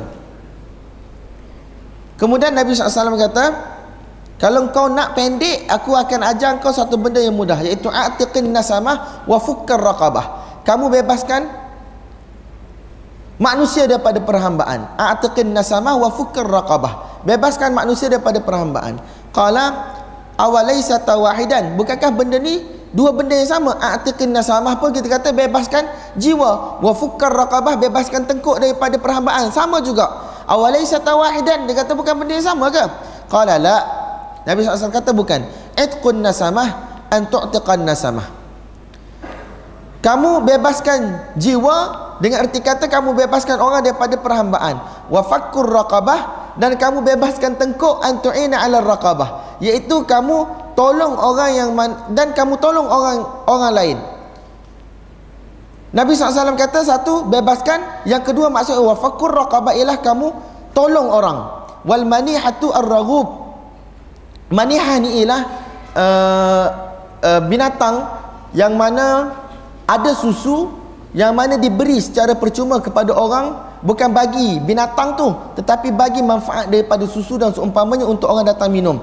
Wal fai ala rahim dan kamu bagi uh, pemberian kepada rahim orang yang mana ada hubungan kekeluargaan dengan engkau. Fa illam tutiq dhalik kalau kamu tak mampu nak buat benda-benda tu fa amrun bil ma'ruf fa'mur bil ma'ruf buat suruh buat perkara-perkara yang baik. Wanha 'anil munkar dan cegah daripada kemungkaran. Fa illam tutiq dhalik kalau itu pun kamu tak mampu fakuf falisanak maka hendaklah kamu jaga lisan percakapan kamu illa min khair kecuali perkara-perkara yang baik sahaja. Jadi tuan-tuan sebagaimana dalam riwayat Abu Daud dan seumpamanya siapa yang mana membebaskan hamba Allah Subhanahu wa taala akan bebaskan keseluruhan badan daripada api neraka. Wa fakkur raqabah ini diterangkan oleh Nabi SAW bawah sikit. Walaupun kita tidak bebaskan hamba secara keseluruhan mungkin kita tolong dia untuk membebaskan diri dia dengan kita bagi sebahagian duit dan seumpamanya. Tuan-tuan kalau ngaji kita kita fiqah tuan-tuan akan jumpa mukatab mudabbar dan seumpamanya. Dan dalam bab membebaskan hamba tuan-tuan akan faham isu ni tak ada satu orang yang mana dia ada duit minta untuk dibebaskan tak kita panggil sebagai mukatab iaitu okey boleh aku bebaskan engkau dalam tempoh setahun kamu kena kerja bayar aku bulan-bulan banyak ni. Dan mungkin satu-satu orang tu dia tidak ada duit. Tak uh, ataupun dia tidak ada kemampuan bekerja yang uh, banyak tetapi kita bantu dengan kita bagi sedekah kepada dia untuk kita untuk dia bebaskan diri dia. Kita tidak membebaskan secara keseluruhan tetapi kita membantu dia untuk membebaskan diri dia. Maka apa berlaku tuan-tuan? Kita kita juga termasuk dalam golongan yang mana membuat amalan-amalan yang mendekatkan kita kepada syurga dan menjauhkan kita daripada neraka. Insyaallah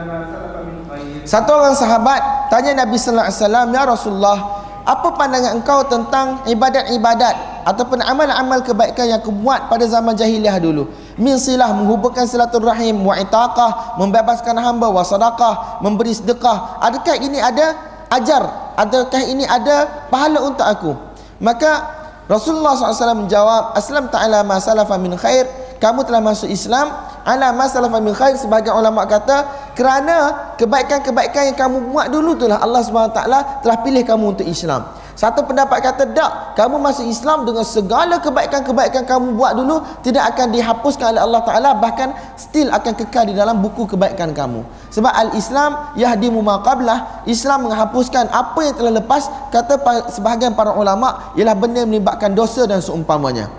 Benda yang melibatkan dosa. Adapun melibatkan kebaikan berdasarkan hadis ini ulama kata aslam tak ala ma salafa min khair. Kamu masuk Islam dengan kamu carry bawa bersama dengan kamu kebaikan-kebaikan yang kamu buat sebelum ini. Dan satu pendapat lagi kata kamu dapat taufik hidayah untuk masuk Islam kerana kebaikan-kebaikan kamu buat pada zaman jahiliah yang menyukakan Allah Subhanahu wa taala. Calon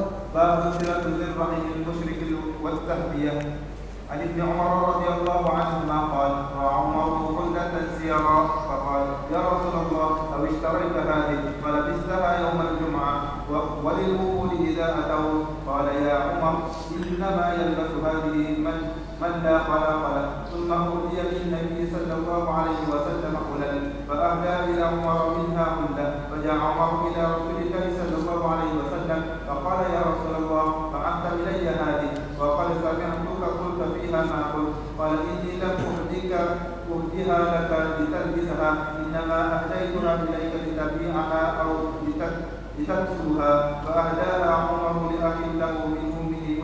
Hadis ni dah lepas tuan-tuan tentang bab menghubungkan kebaikan ataupun menghubungkan rahim dan memberi hadiah kepada uh, kaum keluarga yang musyrik. Bab ta'allamu min asabikum ma tasiluna bihi arhamakum. Bab kita belajar ilmu nasab. Supaya apa? Supaya kita boleh hubungkan silaturah, silaturahim dengan kaum keluarga kita. Maksudnya tahulah waris-waris kita siapa, titih, terah tanya. Dak, kita punya makcik tu lagu mana, ada berapa anak dia, dak nikah dah dak lagi, ada cucu dak lagi. Supaya apa? Supaya kita boleh sempurnakan hubungan kita dengan mereka. Dak hubungkan silaturahim dengan erti kata ziarah ketika sakit dan seumpamanya. Dak kalau ada kenduri kendara dan seumpamanya kita pergi. Jadi ini yang Nabi sallallahu alaihi wasallam ajarkan di dalam riwayat ini. أن جبير بن مطعم أخبره أنه سمع عمر بن الخطاب رضي الله تعالى عنه يقول على المنبر تعلموا أنسابكم ثم صلوا أرحامكم والله إنه لا يكون بين الرجل وبين أخيه شيء ولو يعلم الذي بينه وبينه من داخلة الرحم لأوزعه ذلك عن انتهاكه. Umar radhiyallahu anhu dia kata, belajarlah nasab. Maksudnya ketahuilah nasab keturunan kamu. Kemudian hubungkanlah silaturahim di kalangan kamu. Demi Allah, sesungguhnya mungkin ada perselisihan, pertelingkahan antara dua orang di kalangan kamu. Kalaulah salah seorang daripada kamu ataupun kedua-duanya tahu bahawa kamu ni daripada kaum keluarga yang sama, dah nescaya benda itu akan memudahkan lagi urusan itu. Tidak akan bergaduh dan seumpamanya jadi kami kata tak boleh lah warah-warah tak akan nak balah bak seria dua ya ataupun tak akan nak balah disebabkan oleh bumper yang terlanggar dan seumpamanya. Dah bila kita tahu mereka ni kaum keluarga. Sebab apa tuan-tuan? Bila kaum keluarga kita akan riayat kita akan jaga air muka mak ayah kita air muka mak ayah dia. Balik nak jumpa masa raya nanti. Tapi kalau kita tak tahu tuan-tuan gaduh gaduh. Mesti kena bergaduhnya. Hak mesti disempurnakan. Kita kena tuntut hak kita jadi ini yang cuba disampaikan oleh Umar radhiyallahu anhu, kalau kita tahu hubungan kekeluargaan itu mungkin banyak benda dak per, per, uh, perselisihan, perbalahan boleh kita elakkan. Insya-Allah. Ali bin Abi radhiyallahu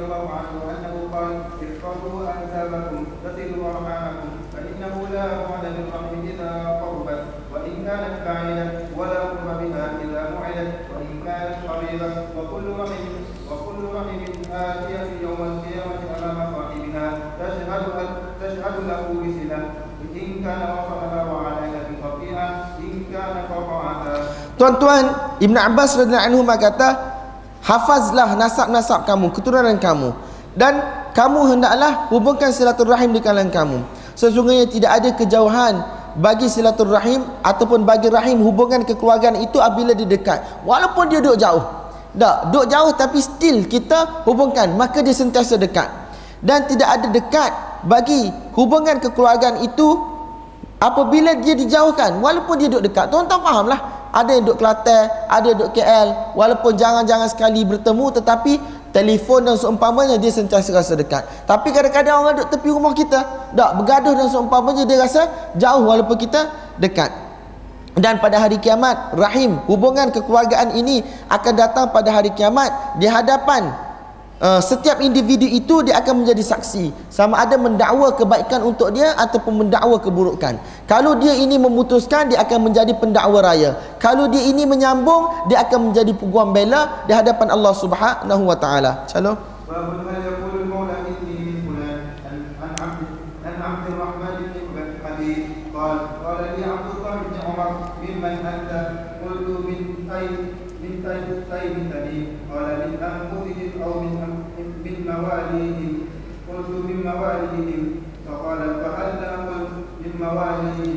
Salah.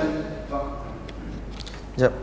Hak ni dalam masalah orang Arab kita tak faham sangat benda ni tentang uh, apa maula dan seumpamanya hamba yang dibebaskan alliance dengan sesuatu benda cuma Ibnu Umar radhiyallahu anhu dia nak kita clear kita daripada mana tak daripada uh, bani daripada tribe sekian-sekian adakah kita asal daripada kaum keluarga tersebut ataupun kita ni adalah alliance kepada mereka babu maulal qaum min anfusihim عن رفاعة ابن رافع أن النبي صلى الله عليه وآله وسلم قال لعمر رضي الله تعالى عنه اجمع لي قومك فجمعهم فلما حضروا باب النهر فلما حضروا باب النبي صلى الله عليه وسلم دخل عليه عمر فقال قد جمعت لك قومي فسمع ذلك الأنصار فقالوا قد نزل في قريش الوحي فجاء المستمع والناظر ما يقال لهم فخرج النبي صلى الله عليه وآله وسلم فقام بين أظهرهم فقال هل فيكم من غيركم؟ قالوا نعم فينا حليفنا وابن أخ وابن أختنا وموالينا. قال النبي صلى الله عليه وسلم حليفنا منا وابن أختنا منا وموالينا منا وأنتم تسمعون. إن أوليائي منكم المتقون. فإن كنتم أولئك فذاك وإلا فانظروا. لا يأتي الناس بالأعمال يوم القيامة وتأتون بالأثقال فيعرض عنكم. ثم نادى فقال يا أيها الناس ورفع يديه yadahuhuma ala ruusi Quraisy ayyuhan nas inna Quraishan ahl amanah man bagha bihim qala Zuhair adhunnuhu qala al awathir kabbahu Allah liman kharihi yaqulu dhalika thalath marrat jadi tuan-tuan dalam ini dalam bab ini pun masih lagi tentang uh, alliance-alliance di kalangan orang Arab bahawasanya alliance-alliance ini sama ada hamba ataupun perjanjian damai setia mereka masih lagi dikira daripada satu kabilah daripada satu keluarga. Tetapi Nabi sallallahu alaihi wasallam dia kata apa? Inna awliya minkum al-muttaqun. Sesungguhnya alliance Aku adalah orang-orang yang bertakwa di kalangan kamu. Kalau kamu orang bertakwa Maka kamu adalah alliance aku. Kalau tidak, tidak. InsyaAllah Babul man'ala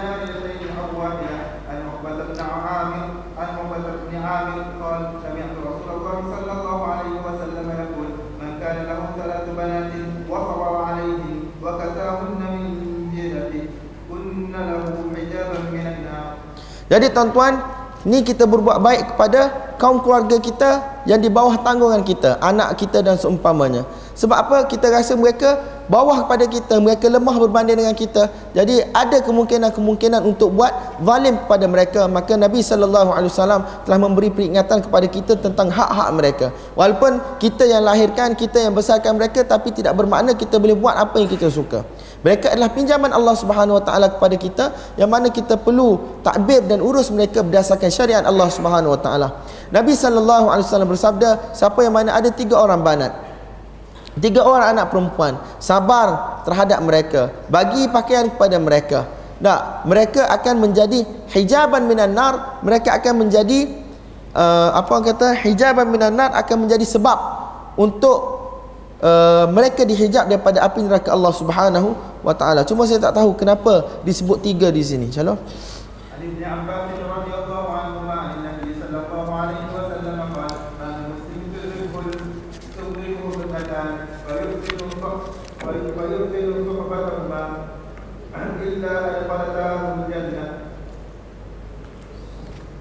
Nabi SAW kata Kalaulah satu-satu orang Islam itu Ada dua orang anak Kemudian dia Berlaku baik kepada mereka berdua Dan Allah Subhanahu Wa Taala akan masukkan uh, Dia ke dalam syurga melalui perantaraan mereka berdua. Calon. Jadi nombor ni bukan satu benda yang begitu signifikan tuan-tuan, tapi yang paling penting sekali ialah apa yang dibuat terhadap amanah yang Allah Subhanahu Wa Taala beri kepada dia.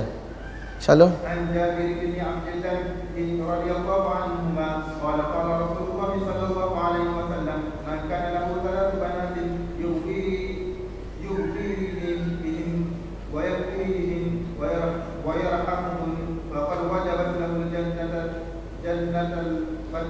Faqad wajabat lahul jannatul battah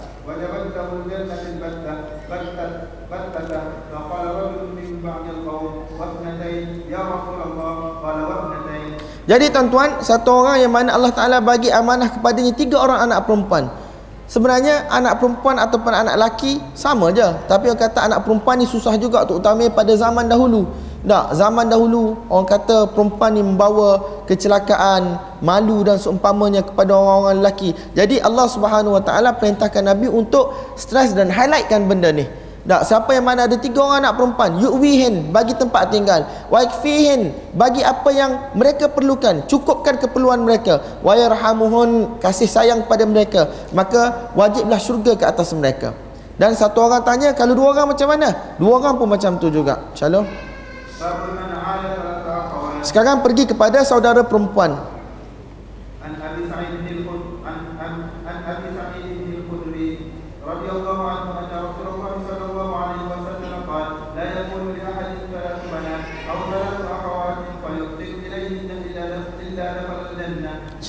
باب من فضل من عال ابنته المردوده عن عن عن علي بن رباح ان النبي صلى الله عليه وسلم قال لسراقه بن يحكم الا ادلك على اعظم الصدقه أو من اعظم الصدقه قال بلى يا رسول الله قال ابنتك مردوده مردودة إليك. Ibnatuka mardudatun ilaika laisa laha kasibun ghairuk. Satu orang anak yang telah dikembalikan ke rumah ibu bapanya. Satu orang anak perempuan yang telah diceraikan ataupun uh, suami dia telah meninggal nak kembali ke rumah ibu bapanya dan ibu bapanya yang jaga dia balik. Maka Nabi sallallahu alaihi wasallam telah berkata kepada Suraqah bin Ju'shum hendaklah aku tunjuk kepada kamu sedekah yang paling besar sekali Nabi sallallahu alaihi wasallam kata ibnatuka mardudatun ilaik. Anak engkau dikembalikan ke rumah engkau. Sama ada disebabkan oleh cerai ataupun kerana suami telah meninggal. Laisa laha kasibun ghairuk tidak ada orang yang mana boleh tolong jaga dia nak tolong bagi nafkah pada dia ambil berat tentang dia kecuali engkau. Kau buat juga benda tu. Ini merupakan satu sedekah yang sangat sangat besar pada pandangan Allah Subhanahu wa taala. Calon عن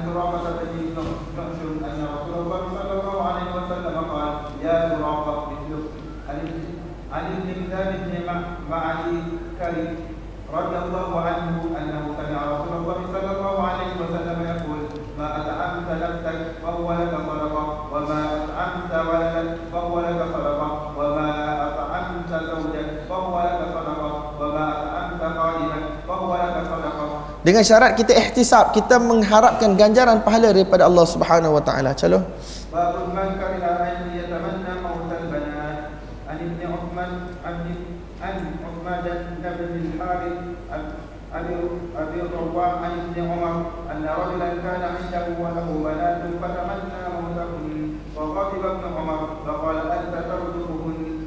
Satu orang tak berada di sisi Abdullah bin Umar radhiyallahu anhu dan dia ada anak-anak perempuan. Dan dia kata alangkah baiknya kalau mereka ni semua mati. Maka Ibn Umar radhiyallahu taala anhu dia telah marah. Dia kata anta tarzuquhun? Adakah kamu yang bagi rezeki kepada mereka? Salah babu al walad babu qalatu majbana an aisha radhiyallahu anha qalat qala abu bakr qala abu bakr radhiyallahu anhu yawma wa huwa ala wajhi al-ardh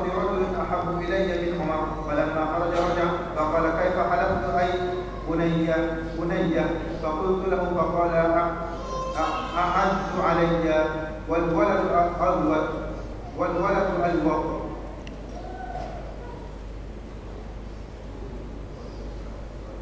Apa terjemahan dia? Ada orang ada terjemahan tak? Abu Bakar radhiyallahu taala anhu dia kata pada suatu hari demi Allah tidak ada di atas permukaan bumi ini satu orang lelaki yang mana lebih aku sukai daripada Umar radhiyallahu taala anhu. Falamma kharaja apabila Abu Bakar keluar dia telah kembali. Kemudian dia kata faqala dia tanya kaifa halaftu eh bunayyah wahai anakku yakni Aisyah radhiyallahu anha bagaimana aku telah bersumpah tadi? Faqultu lahu Aisyah kata faqal a'azzu alayya wal waladu alwat dia tak kata ahabbu dia kata a'azzu lebih mulia ataupun lebih aku sanjungi aku hormati ke atas diri aku berbanding dengan Umar radhiyallahu anhu. Sebab apa dia kata? Wal waladu alwat kerana satu orang anak itu lebih dekat dengan hati satu orang satu orang bapa. Jadi dia nak royak anak tu lebih dekat lebih dikasihi lebih disayangi. Adapun hormat dan seumpamanya boleh untuk orang lain. Sebab tu Abu Bakar radhiyallahu taala anhu dia ubah balik dia punya uh, lafaz sumpah tadi. Tapi sumpah di sini bukanlah taking oath yang macam kita bersumpah macam uh, yang bersungguh-sungguh. Cuma dia kata wallah ini benda yang keluar secara spontan dalam percakapan. Salam Ali bin Abi Nuh qala kuntu syahidan bin Syahidan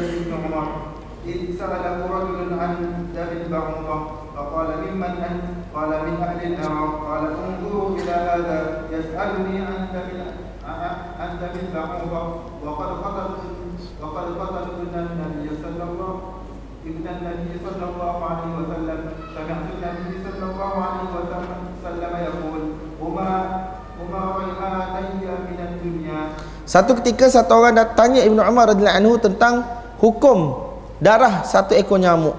Maka Ibnu Umar tanya kamu daripada mana? Dia kata min ahli Iraq. Dia kata apa? Tengok lelaki ni. Dia tanya aku hukum darah satu ekor nyamuk sedangkan mereka telah membunuh anak Nabi SAW yakni cucu Nabi SAW dan aku dengar Nabi SAW bersabda huma yakni Al-Hasan wal Husain alaihi wassalam raihanayya minad dunya mereka adalah orang kata uh, penyeri bagi aku penyeri mata aku pada kehidupan dunia ataupun bau-bauan wangi bagi aku daripada dunia ini. Kesukaan Nabi sallallahu alaihi wasallam.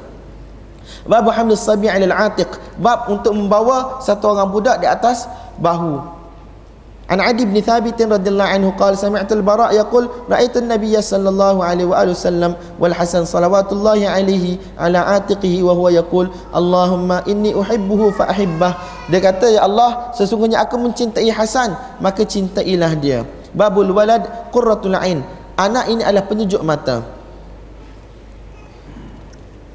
حدثني عبد الرحمن بن جبير بن نفير عن أبيه قال جلسنا إلى المقداد بن الأسود يوما فمر به رجلا فقال طوبى لهاتين العينين اللتين رأت رسول الله صلى الله عليه وآله وسلم والله لوددنا أن رأينا ما رأيت وشهدنا ما شهدت فاستغضب فجعلت عجب ما قال إلا خيرا. ثم أقبل عليه فقال ما يحمل الرجل على أن يتمنى محضرا غيبه الله عنه؟ لا يدري لو شهده كيف يكون فيه. والله لقد حضر رسول الله صلى الله عليه وآله وسلم. أقوام كبهم الله على مناخرهم في جهنم. لم يجيبوه ولم يصدقوه. أولا تحمدون الله عز وجل إذ أخرجكم لا تعرفون إلا ربكم فتصدقون بما جاء به نبيكم. صلى الله عليه وآله وسلم. قد كفيتم البلاء بغيركم. والله لقد بعث النبي صلى الله عليه وآله وسلم على أشد حال بعث عليها نبي قط في فترة وجاهلية. ما يرون أن دينا أفضل من عبادة الأوثان. فجاء بفرقان فرق به بين الحق والباطل وفرق به بين الوالد وولده. حتى إن كان الرجل ليرى والده أو ولده أو أخاه كافرا وقد فتح الله قفل قلبه بالإيمان ويعلم أنه إن هلك دخل النار فلا تقر فلا قر يقر فلا تقر عينه وهو يعلم أن حبيبه في النار وأنها للتي قال الله عز وجل والذين يقولون ربنا هب لنا من أزواجنا وذرياتنا قرة أعين. Miqdad bin Aswad pada satu hari tak, dia telah melalui satu orang lelaki dan dia kata oh gembiralah bertuahlah beruntunglah dua mata ini yang telah melihat Rasulullah sallallahu alaihi wasallam. Dan dia kata dia kata kepada Miqdad demi Allah kami berharap sangat kalaulah kami tak dapat lihat apa yang kamu lihat dan kami dapat hadir apa yang kamu hadir. Maka Miqdad bin Aswad radhiyallahu anhu dia telah rasa marah. Dan aku rasa pelik dia kata maqala illa khairan. Dia tak cakap satu benda kecuali yang betul pun baik pun. Maka dia kata apa apa yang menyebabkan satu orang lelaki ini tak dia berharap satu benda yang mana Allah Subhanahu Wa Taala tidak tuliskan untuk dia dia pun tak tahu kalaulah dia ada pada waktu tersebut apa keadaan dia sesungguhnya telah bersama dengan Nabi sallallahu alaihi wasallam satu kumpulan ataupun satu uh, umat yang mana Allah Subhanahu Wa Taala telah campak mereka semua ke dalam api neraka. Lam yujibu mereka tidak beriman dengan Nabi. Tengok Nabi tapi tidak beriman. Walam yusaddiquh tidak membenarkan Nabi. Tidakkah kamu bersyukur kepada Allah Subhanahu Wa Taala? Allah Taala lahirkan kamu ke dunia, kamu dah kenal Tuhan kamu siapa. Dan kamu benarkan apa yang Nabi sallallahu alaihi wasallam telah bawa kepada kamu. Allah Subhanahu Wa Taala telah selamatkan kamu daripada ujian-ujian tersebut dengan orang lain. Tak sebelum Islam dikembangkan, sebelum Islam disebarkan, tak ada nyawa, darah dan harta yang perlu dibayar. Kamu tak perlu pun semua benda tu. Kamu dah lahir dalam keadaan Islam. Demi Allah, sesungguhnya Nabi sallallahu alaihi wasallam telah diutuskan dalam satu keadaan yang sangat teruk berbanding dengan nabi-nabi yang lain pada waktu jahiliyah dan mereka melihat bahawasanya menyembah berhala itulah agama yang paling sempurna dan Nabi sallallahu alaihi wasallam telah datang dengan kebenaran Allah Subhanahu wa taala telah pisahkan antara hak dan batil melalui kebenaran tersebut dan Allah Subhanahu wa taala telah pisahkan antara satu orang anak dengan ayah dia. Kadang-kadang satu orang itu melihat ayah dia ataupun anak dia ataupun saudara kandung dia berada dalam keadaan kafir. Dan Allah Taala telah buka hati dia untuk iman dan dia tahu bahawasanya kalaulah ayah dia, anak dia, saudara dia mati akan masuk ke dalam neraka Allah Subhanahu Wa Taala. Dia tidak akan rasa gembira untuk itu. Sebab apa dia tahu? Orang yang dikasihi, ibu dia, ayah dia, saudara dia berada di dalam neraka Allah Subhanahu Wa Taala. Sedangkan mereka-mereka itu ialah orang yang mana menyebabkan kegembiraan dia. Sebab tu Imam Bukhari rahmatullahi alaih bawa hadis yang panjang ini untuk bagi tahu bahawasanya al-walad qurratul ain. Tak, walad ini, anak ini adalah penyejuk mata yang mana kita nak kebaikan untuk mereka. Dan apakah lagi kebaikan yang lebih besar berbanding dengan kebaikan iman dan Islam yang akan menyebabkan satu orang ibu dan ayah, satu orang adik-beradik dengan abangnya, dengan kakaknya akan berada bersama-sama dalam syurga Allah Subhanahu wa taala. ثم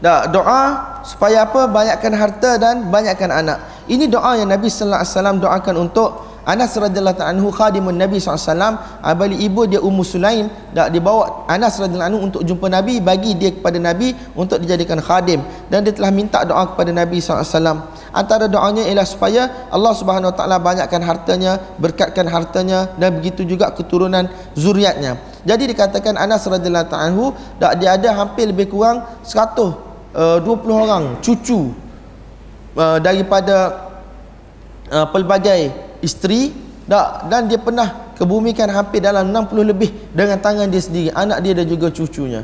Nabi sallallahu alaihi wasallam doakan keberkatan untuk dia. Calon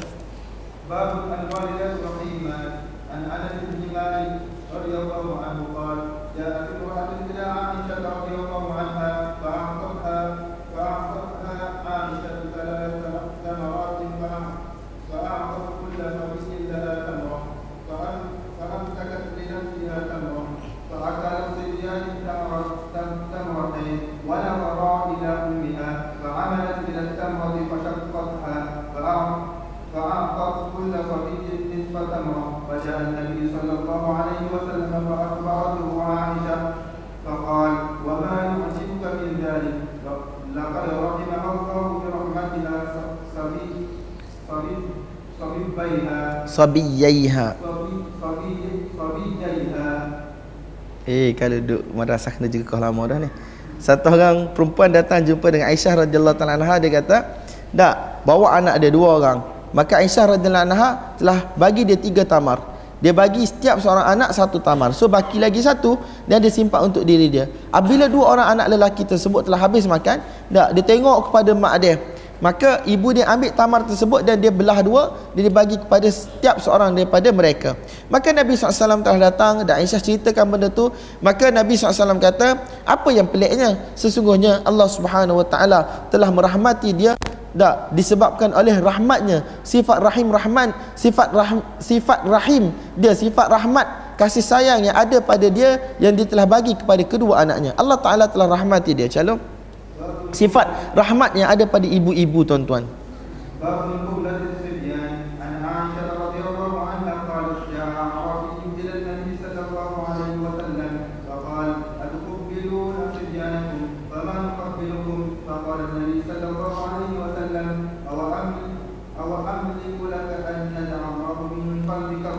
Satu orang Arab Badui tengok Nabi sallallahu alaihi wasallam cium budak-budak anak-anak cucu dan seumpamanya dia kata adakah engkau cium anak-anak dan seumpamanya? Kami tak pernah membuat benda macam ni. Nabi SAW kata nak buat macam mana? Allah Subhanahu Wa Taala dah tarik dak sifat rahmat ataupun sifat belas kasihan daripada hati kamu. Calon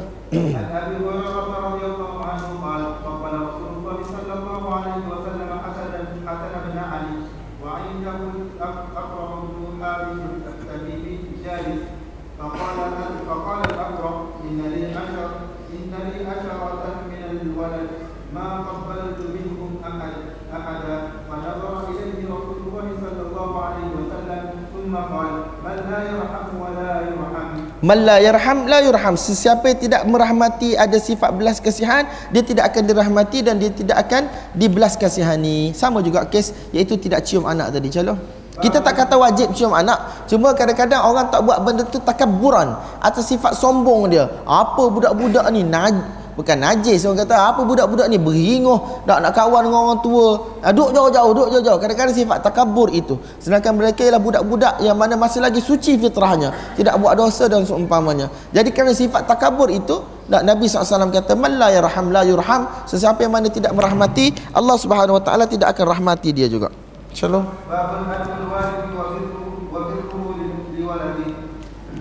Bab tentang tadi kita kata satu hak yang perlu ditunaikan oleh satu orang anak kepada kaum keluarga dia dan sekarang dicerita adab walid iaitu adab satu orang ayah ataupun ibu dan kebaikan yang perlu dibuat kepada anak dia juga salam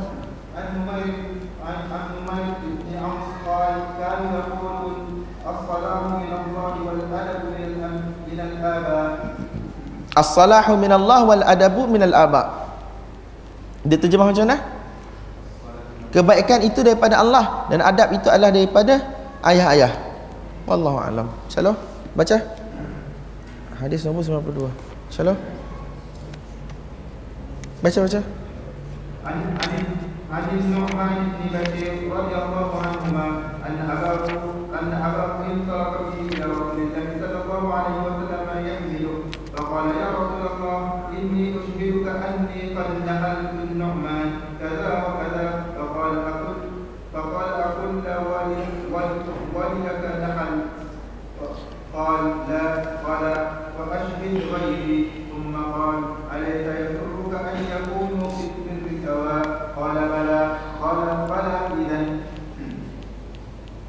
Jadi tuan-tuan dalam hadis yang di atas as-salahu min Allah baik tak baiknya satu-satu orang manusia itu itu adalah atiyatullah itulah pemberian daripada pihak Allah Subhanahu wa taala decision daripada pihak Allah. Wal adabu minal aba tapi tanggungjawab untuk uh, mendidik mengajar akhlak yang baik dan seumpamanya itu adalah daripada pihak ibu bapa. Ala kulli hal kita kata kebaikan itu adalah decision daripada pihak Allah taala tapi Allah Subhanahu wa taala dalam riwayat-riwayat yang pelbagai dalam ayat-ayat Quran dan hadis-hadis kata innallaha la yazlimu mithqala dzarrah Allah taala tidak akan berlaku zalim tak. Allah Ta'ala tidak akan berlaku zalim. Kalau kita ikut buat dengan cara yang terbaik, insya-Allah kita akan dapat cara yang terbaik. Kalau kita ajar akhlak, adab dan seumpamanya, tak benda-benda yang mematuhi syariat Allah Subhanahu Wa Ta'ala, insya-Allah kebaikan yang akan diberikan oleh Allah Subhanahu Wa Ta'ala. Dalam riwayat ni, tak Nu'man bin Bashir dia bagi tahu bahawasanya ayah dia telah bawa dia jumpa dengan Nabi SAW dan dia kata ya Rasulullah ni ada kes sebenarnya iaitu ibu kepada Nu'man bin Bashir tak suruh uh, suami dia uh, bawa Nu'man bin Bashir untuk disaksikan oleh Nabi SAW bahawasanya Nabi SAW telah bagi kepada Nu'man bahawasanya suami dia yakni ayah Nu'man telah bagi kepada Nu'man beberapa benda sebagai hadiah. Kemudian supaya apa? Supaya tidak berlaku pertelingkahan. Selepas itu dan disuruh Nabi SAW jadi saksi. Kemudian dia kata aku lu waladika nahalt. Adakah semua anak-anak engkau kau bagi hadiah yang seumpamanya? maka dia kata tidak. Qala fa ashhid ghairi suruh orang lain jadi saksi. Iaitu memberi dengan sama rata di antara anak-anak sebab mereka adalah adik-beradik tiri bukan daripada ibu dan bapa yang sama. Tak silap saya bapa yang sama tetapi ibu yang berlainan. Jadi takut berlaku orang kata tidak sama rata tidak adil dan seumpamanya dia suruh bawa jumpa dengan Nabi sallallahu alaihi wasallam untuk jadi saksi. Maka Nabi SAW kata fa'ashhid ghairi jadikan orang lain sebagai saksi. Thumma qala alaysa yasurruka an yakunu fil birri sawa. Tidakkah kamu gembira jika mereka ni buat baik kepada kamu? Secara sama takut apa yang kamu buat? Kamu lebihkan orang tu kamu lebihkan orang ni. Bila mereka besar nanti dan kamu semakin tua mereka pun akan berkira-kira untuk buat kebaikan kepada kamu sebab apa? Sebab kamu buat macam tu dulu pada mereka. Nabi SAW tanya tidakkah kamu gembira jika mereka ni sama buat kebaikan kepada kamu qala bala. Dia kata ya aku suka yang demikian itu wahai Rasulullah. Qala fala. Idzan maka jangan buat macam ni. Jangan bagi orang ni macam ni. Tak bagi orang lain amau yang lain. Ini dari sudut nahal iaitu pemberian. Dari sudut nafkah keperluan ini kita tengok wadak lah kita tengok situasi lah. Anak mengaji you dia punya yuran tak sama dengan anak yang mengaji sekolah rendah sekolah menengah. Tak belanja satu orang tak di you tak sama dengan satu orang yang mana duduk rumah saja jadi itu lain dari sudut nafkah, keperluan. Tapi ini dari sudut nahal, iaitu dari sudut atiyah, pemberian. Let's say hari raya, takkan si abang ni, walaupun dia belajar you, dengan adik dia, belajar sekolah menengah, tak badan saiz lebih kurang sama, tak dia bagi 400 untuk beli baju Melayu dengan harga yang lain, tak kelengkapan yang lain. Tapi anak ni bagi dalam 200 beli baju yang murah no. Pada waktu tersebut kita boleh tengok bahawasanya atiyah pemberian itu mesti kita kena sama. Ada pada sudut infak nafkah berbeza keadaan berbeza situasi itu tak ada masalah. Ini dimaksudkan oleh hadis ana halta iaitu adakah kamu bagi iaitu ataita kamu bagi. Yang bersifat atiyah hadiah. Semata-mata. Balik daripada luar negara beli kawan ni satu benda yang harga dia RM10 bagi kawan yang lain benda yang harga RM200 itu nampak dia punya kecenderungan melebihkan yang satu ke atas yang lain. Itu tidak disukai oleh baginda Nabi sallallahu alaihi wasallam. Tetapi kalau buat tidak jatuh kepada haram pun ulama kata kenapa tidak jatuh kepada haram? Sebab Nabi kata fa ashhid ghairi. Tak suruh orang lain jadi saksi. Kalau benda tu haram Nabi tak akan bagi untuk cari orang lain sebagai saksi. Haram tetap haram sama ada Nabi ataupun orang lain Benda tu boleh buat tetapi min haitsu makarimul akhlak dari sudut benda tu akhlak yang terpuji tidak terpuji lah. Sebab nampak sangat kita bagi preference kepada anak yang lain berbanding dengan anak yang lain. Sedangkan sifat satu orang ibu ataupun bapa dia sayang kepada semua anak-anak dia. Shalom.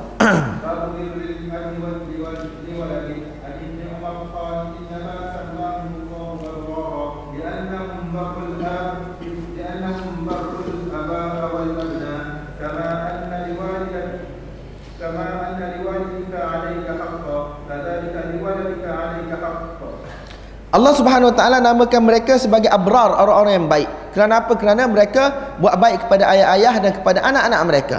Iaitu dua uh, apa panggil dua two ways punya connection. Sebagaimana ayah ada hak begitu juga anak pun ada hak. Calon. Tak ada wow. Bab man la yarham la yurham. Calon. An Abi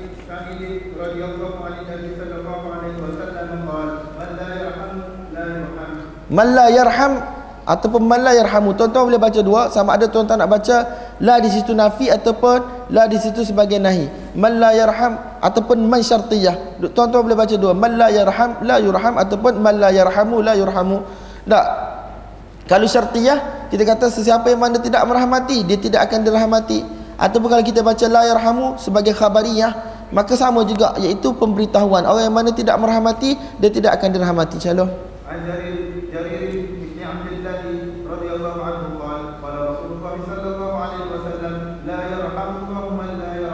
Shalom.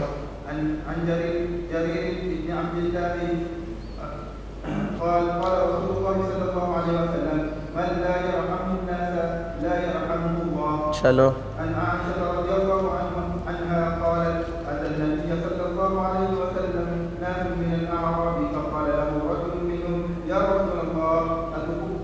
أتقبلون؟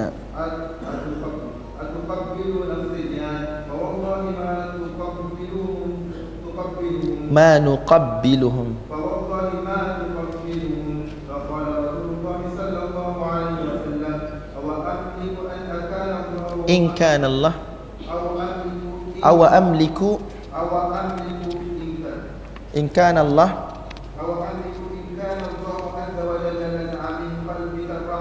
سلو عن أبي عثمان بن أبي عثمان أن عمر رضي الله عنه استعمل رجلا قال العامل ان لي كذا وكذا من الولد ما قبلت واحدا منهم فزعم عمر أو قال عمر إن الله عز وجل لا يرحم من عباده إلا ابرهم. سلام.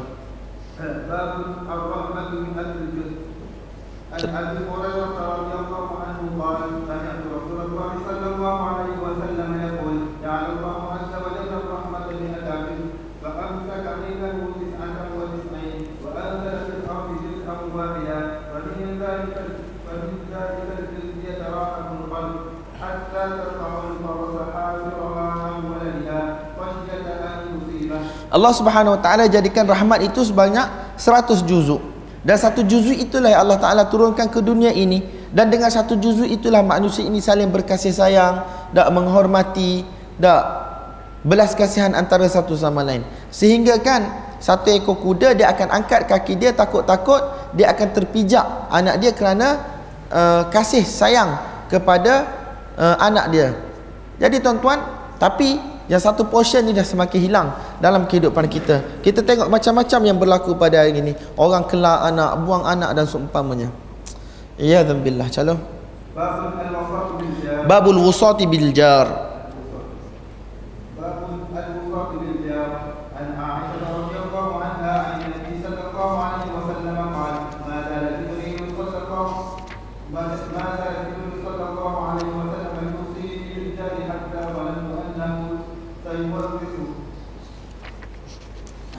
Jadi tuan-tuan, sekarang kita dah babul wasati bil jar. Sekarang kita dah berpindah kepada hak orang yang mana lebih uh, jauh lagi. Babul wasah bil jar. Bukan uh, huruf depan, bukan baris depan. Babul wasah bil jar. Iaitu bab wasiat tentang berbuat baik kepada kaum kaum jiran tetangga. Sekarang dah berpindah kepada orang yang lebih jauh, lebih jauh, lebih jauh. Dan sebagaimana kita tahu, jiran kita ialah orang yang mana hidup di sekeliling kita tak setengah kata 40 rumah depan belakang dan seumpamanya. Tapi orang yang mana berada dalam lokaliti kita senang cerita. Dan orang ini ada hak-hak ke atas kita.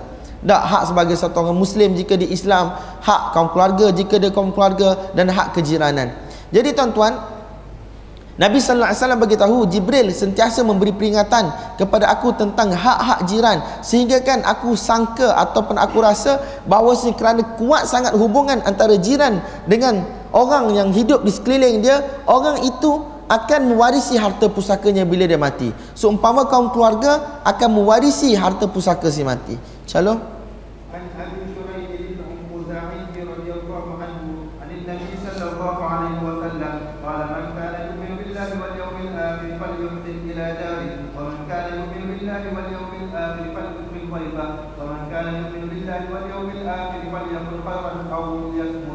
Allah Subhanahu Wa Taala nak Nabi sallallahu alaihi wasallam kata siapa yang mana beriman iaitu dengan sebenar-benar iman kepada Allah Subhanahu Wa Taala kepada hari kiamat falyuhsin ila jari dia kena buat baik kepada jar dia kena buat baik kepada jiran dia tidak menyakiti dia. Sebab apa?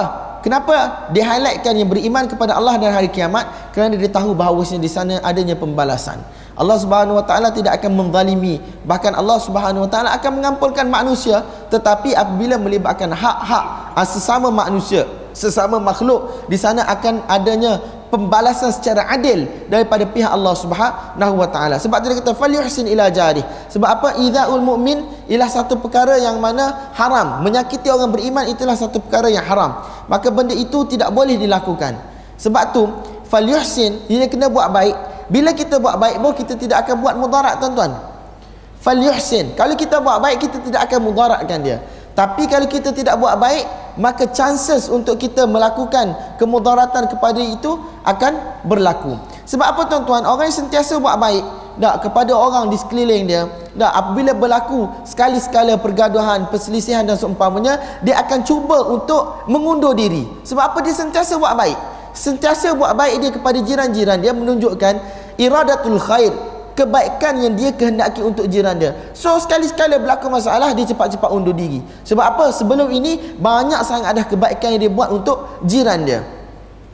Dan yang kedua, sesiapa yang mana beriman kepada Allah dan juga kepada hari kiamat, fal yukrim dhaifah. Hendaklah dia muliakan tetamu-tetamu dia. Dalam masalah tetamu, ada setengah keadaan boleh jadi wajib tak kita memberi makan ataupun minum kepada tetamu tersebut mengikut keadaan mengikut situasi ada keadaan-keadaan yang mana jadi wajib. Tetapi biasanya kita kata adalah sunat sahaja untuk kita memberi uh, apa orang kata? Memberi uh, tempat tinggal kepada tetamu ataupun musafir yang mana melalui tempat kita dan memberi makan kepada mereka. Bahkan sebahagian para ulama kata wajib tiga hari selepas itu dikira sebagai sunat Aman kana yu'minu billahi wal yawmil akhir falyakul khairan aw liyasmut. Dan sesiapa yang beriman kepada Allah Subhanahu wa taala dan juga pada hari kiamat hendaklah dia bercakap benda-benda yang baik ataupun dia senyap. Sebab apa dia tahu? Setiap yang keluar daripada mulut dia akan ditimbang oleh Allah Subhanahu wa taala. Ma yalfidhu min qawlin illa ladaihi raqibun atid. Tidak ada satu benda pun yang terkeluar daripada mulut dia kecuali ada raqib dan juga atid yang akan mencatat perkara-perkara tersebut. Kadang-kadang manusia bercakap dengan satu-satu perkataan, dia tak sedar benda itu besar di sisi Allah sehingga dia boleh masuk syurga dengan perkataan tersebut. Tapi ada orang mana bercakap dengan perkataan-perkataan yang mana dia tidak bagi perhatian langsung terhadap percakapan tersebut, perkataan tersebut menyebabkan dia dihumban ke dalam neraka Allah Subhanahu wa taala. Sebab tu tuan-tuan dalam riwayat-riwayat dipesankan supaya kita jaga lisan kita. Sebab apabila kita dapat jaga lisan kita tuan-tuan Sesungguhnya kita telah dapat jaga diri kita daripada keburukan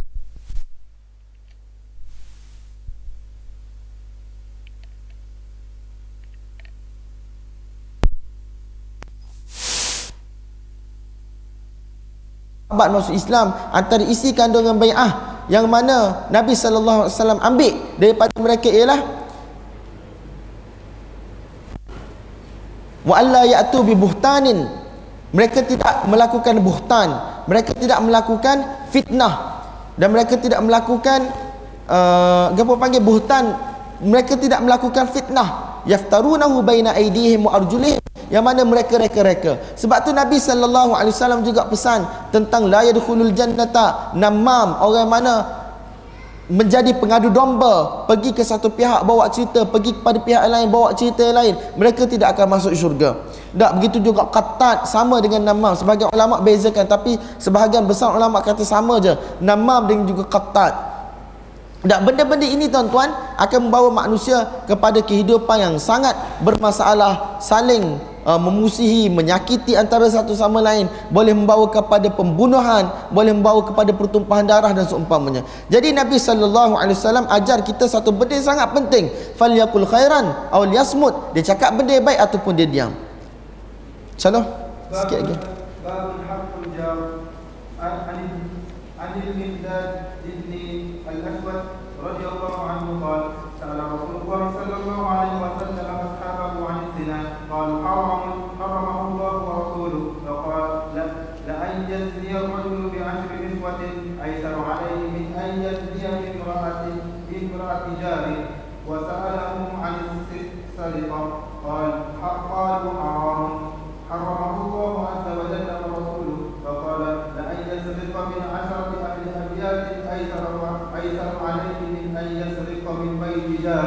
Jadi tuan-tuan ini merupakan hak-hak jiran. Untuk satu-satu orang itu berzina dengan 10 orang perempuan lebih mudah berbanding dia nak berzina dengan isteri jiran dia. Begitu juga adalah masalah mencuri. Tapi sekarang semua dah tak tahu. Main tibai semua. Shalom.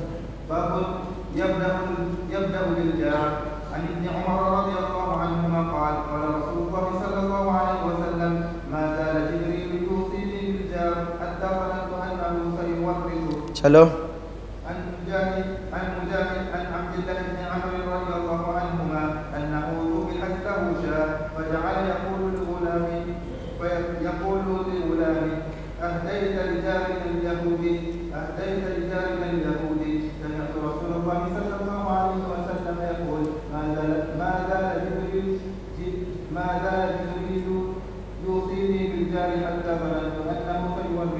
Tengok tuan-tuan Apabila Abdullah bin Amr Dah Buat makan-makan dan seumpamanya Dia kata kepada Khadim dia Ahdaita li jarinal Yahudi? Adakah kamu dah bagi kepada jiran kita yang Yahudi tu. Ahdaita li jarinal yahudi. Ini mungkin dua. Dia tanya dua jiran Yahudi berlainan ataupun dia ulang statement itu sebagai taukid.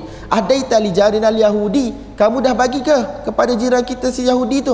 Aku dengar Nabi sallallahu alaihi wasallam kata mazal Jibril yusini bil jar. Jibril sentiasa memberi peringatan kepada aku tentang hak-hak jiran. Hatta dhanantu annahu sayuwarrithu sehingga aku fikir bahawasanya jiran akan mewarisi harta pusaka jirannya yang mati. Shalom.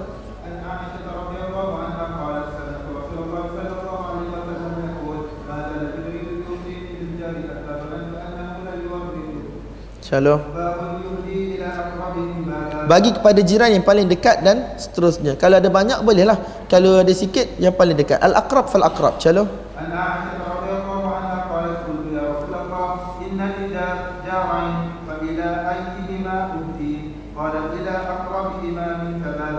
Kepada yang paling dekat.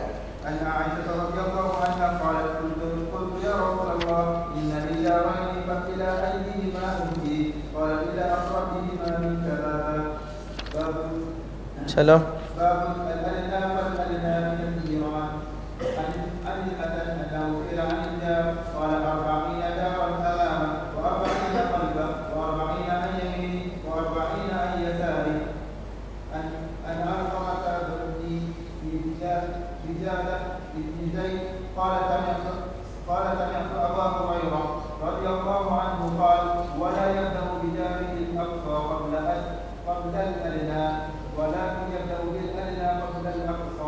Yang pertama ditanya kepada Hasan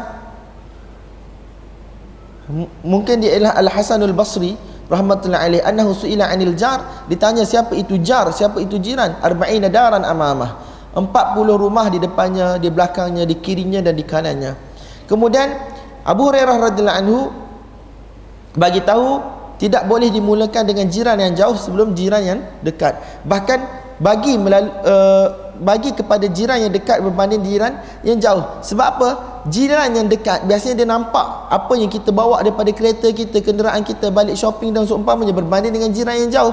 Maka apabila pandangan satu-satu orang jiran jatuh kepada apa benda yang kita bawa balik dan seumpamanya especially kalau benda-benda tu rare tak macam budu daripada Kelantan tempoyak durian ke apa ke jadi kita bagi sikit. Supaya apa? Dia hak lama dah tak balik kampung dan seumpamanya ataupun dia orang Kelantan tapi suami dia tu orang belah batu pahat dan seumpamanya tak tak boleh makan budu.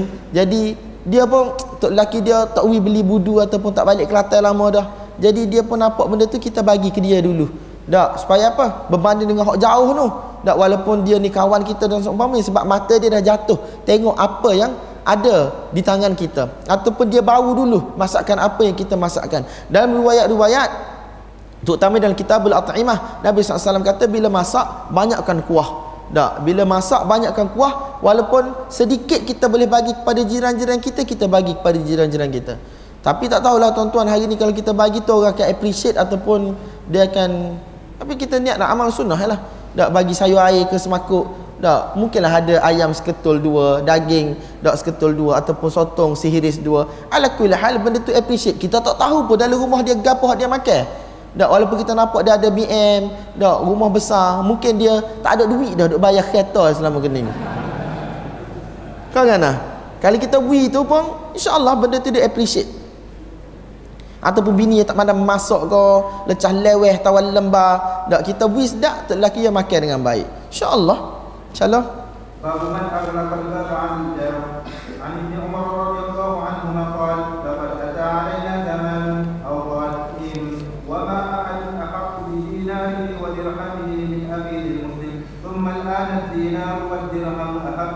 'an إلى أحدنا من أخيه المسلم سمعت النبي صلى الله عليه وسلم يقول كم من جار متعلق بجاره يوم القيامة يقول يا رب هذا أغلق بابه هذا أغلق بابه دوني فمنع معروفا Jadi tuan-tuan Abdullah bin Umar radhiyallahu taala anhuma dia kata telah datang maksudnya telah berlalu satu zaman yang mana pada ketika itu dinar dan juga dirham satu-satu orang itu boleh dikongsi dengan saudara-saudara dia yang lain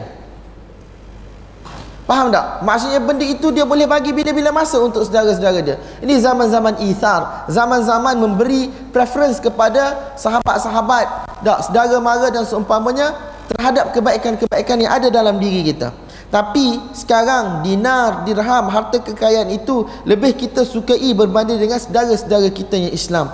Aku dengar Nabi SAW bersabda berapa ramai jiran akan bergantung kepada jirannya pada hari kiamat akan pegang jiran dia pada hari kiamat. Dan dia akan kata ya Allah sesungguhnya jiran aku ini telah menutup pintunya terhadapku. Tidak benarkan aku pergi ke pintunya dan dia tidak buat kebaikan pun untuk aku kadang-kadang tuan-tuan kita kata pemberian ini satu benda yang bersifat sunat tetapi mungkin dalam kes ini tak satu benda yang sampai kepada hak wajib tak sampai anak dah tak ada makanan, tak ada minuman, tak cuba untuk kerja tapi tak dapat kerja dan seumpamanya ataupun keluarga tersebut memang susah, suaminya lumpuh, tidak boleh bekerja, isterinya pun tidak ada kemampuan untuk bekerja. Pergi minta untuk dapat sedikit bantuan sesuap nasi dan seumpamanya dia tutup pintu. Hak ni, hak jiran ini pada hari kiamat akan ditanya di hadapan Allah Subhanahu wa taala. Adapun kalau dalam situasi-situasi yang biasa dia tidak akan sampai ke tahap itu. Semoga Allah SWT bagi taufik hidayah pada saya dan tuan-tuan untuk amal dan untuk sampai. Kita dengar hadis ni kita tak syarah panjang. Dia tak glamour tuan-tuan mengaji hadis adab mufrad, riyadhus salihin sebab dia tak ada satu benda yang boleh menonjolkan kita punya tahap ilmiah. Dok imam sekian kata gini, dok dalil imam tu kata gini, hadis tu sahih, hadis tu dhaif. Tetapi tuan-tuan hak tu kita tak boleh amal pun. Tak, ramai di kalangan kita kita berbahas ilmu tapi kita tak nak berbahas amal. Semalam siapa dah bengkak kaki dia semayang tahajud? Siapa yang mana dah habis 3 4 juzuk kemarin? Tak, siapa dah buat sedekah, siapa dah buat sekian sekian. Tak ada orang nak bahas benda tu. Sebab apa tuan-tuan? Sebab kita tahu dah kita tak amal. Tapi kita suka bahas ilmu. Sebab apa boleh tunjuk kita pandai, dok, kita hebat, ingat kitab tu, ingat tu, ingat ni, mengaji dengan syekh tu, mengaji dengan syekh ni. Tapi bila mari kitabul adab, kata ustaz-ustaz kami, shame. Tak, bila sampai kitabul adab kita baca dalam keadaan laju. Hak ni kita baca laju sebab apa? Sebab masa kita tak banyak.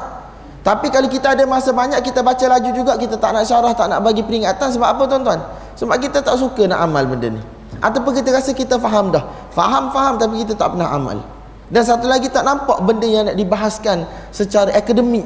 Oh, tak perbezaan pendapat mazhab dan seumpamanya. Semoga Allah SWT bagi taufik hidayah pada saya dan tuan-tuan. Jadikan tujuan sebenarnya kita mari untuk kita dengar hadis-hadis Nabi kata-kata para sahabat dan para ulama. Tak untuk kita ubah diri kita ke arah yang lebih baik dan untuk kita amalkan. Semoga Allah SWT suka pada kita dan Allah SWT masukkan kita ke dalam syurganya tanpa hisap bersama dengan Nabi-Nabi para siddiqin syuhada dan juga salihin. Wa sallallahu wa sallam wa baraka ala sayyidina maulana Muhammad wa ala alihi wa sahbihi wa baraka وسلم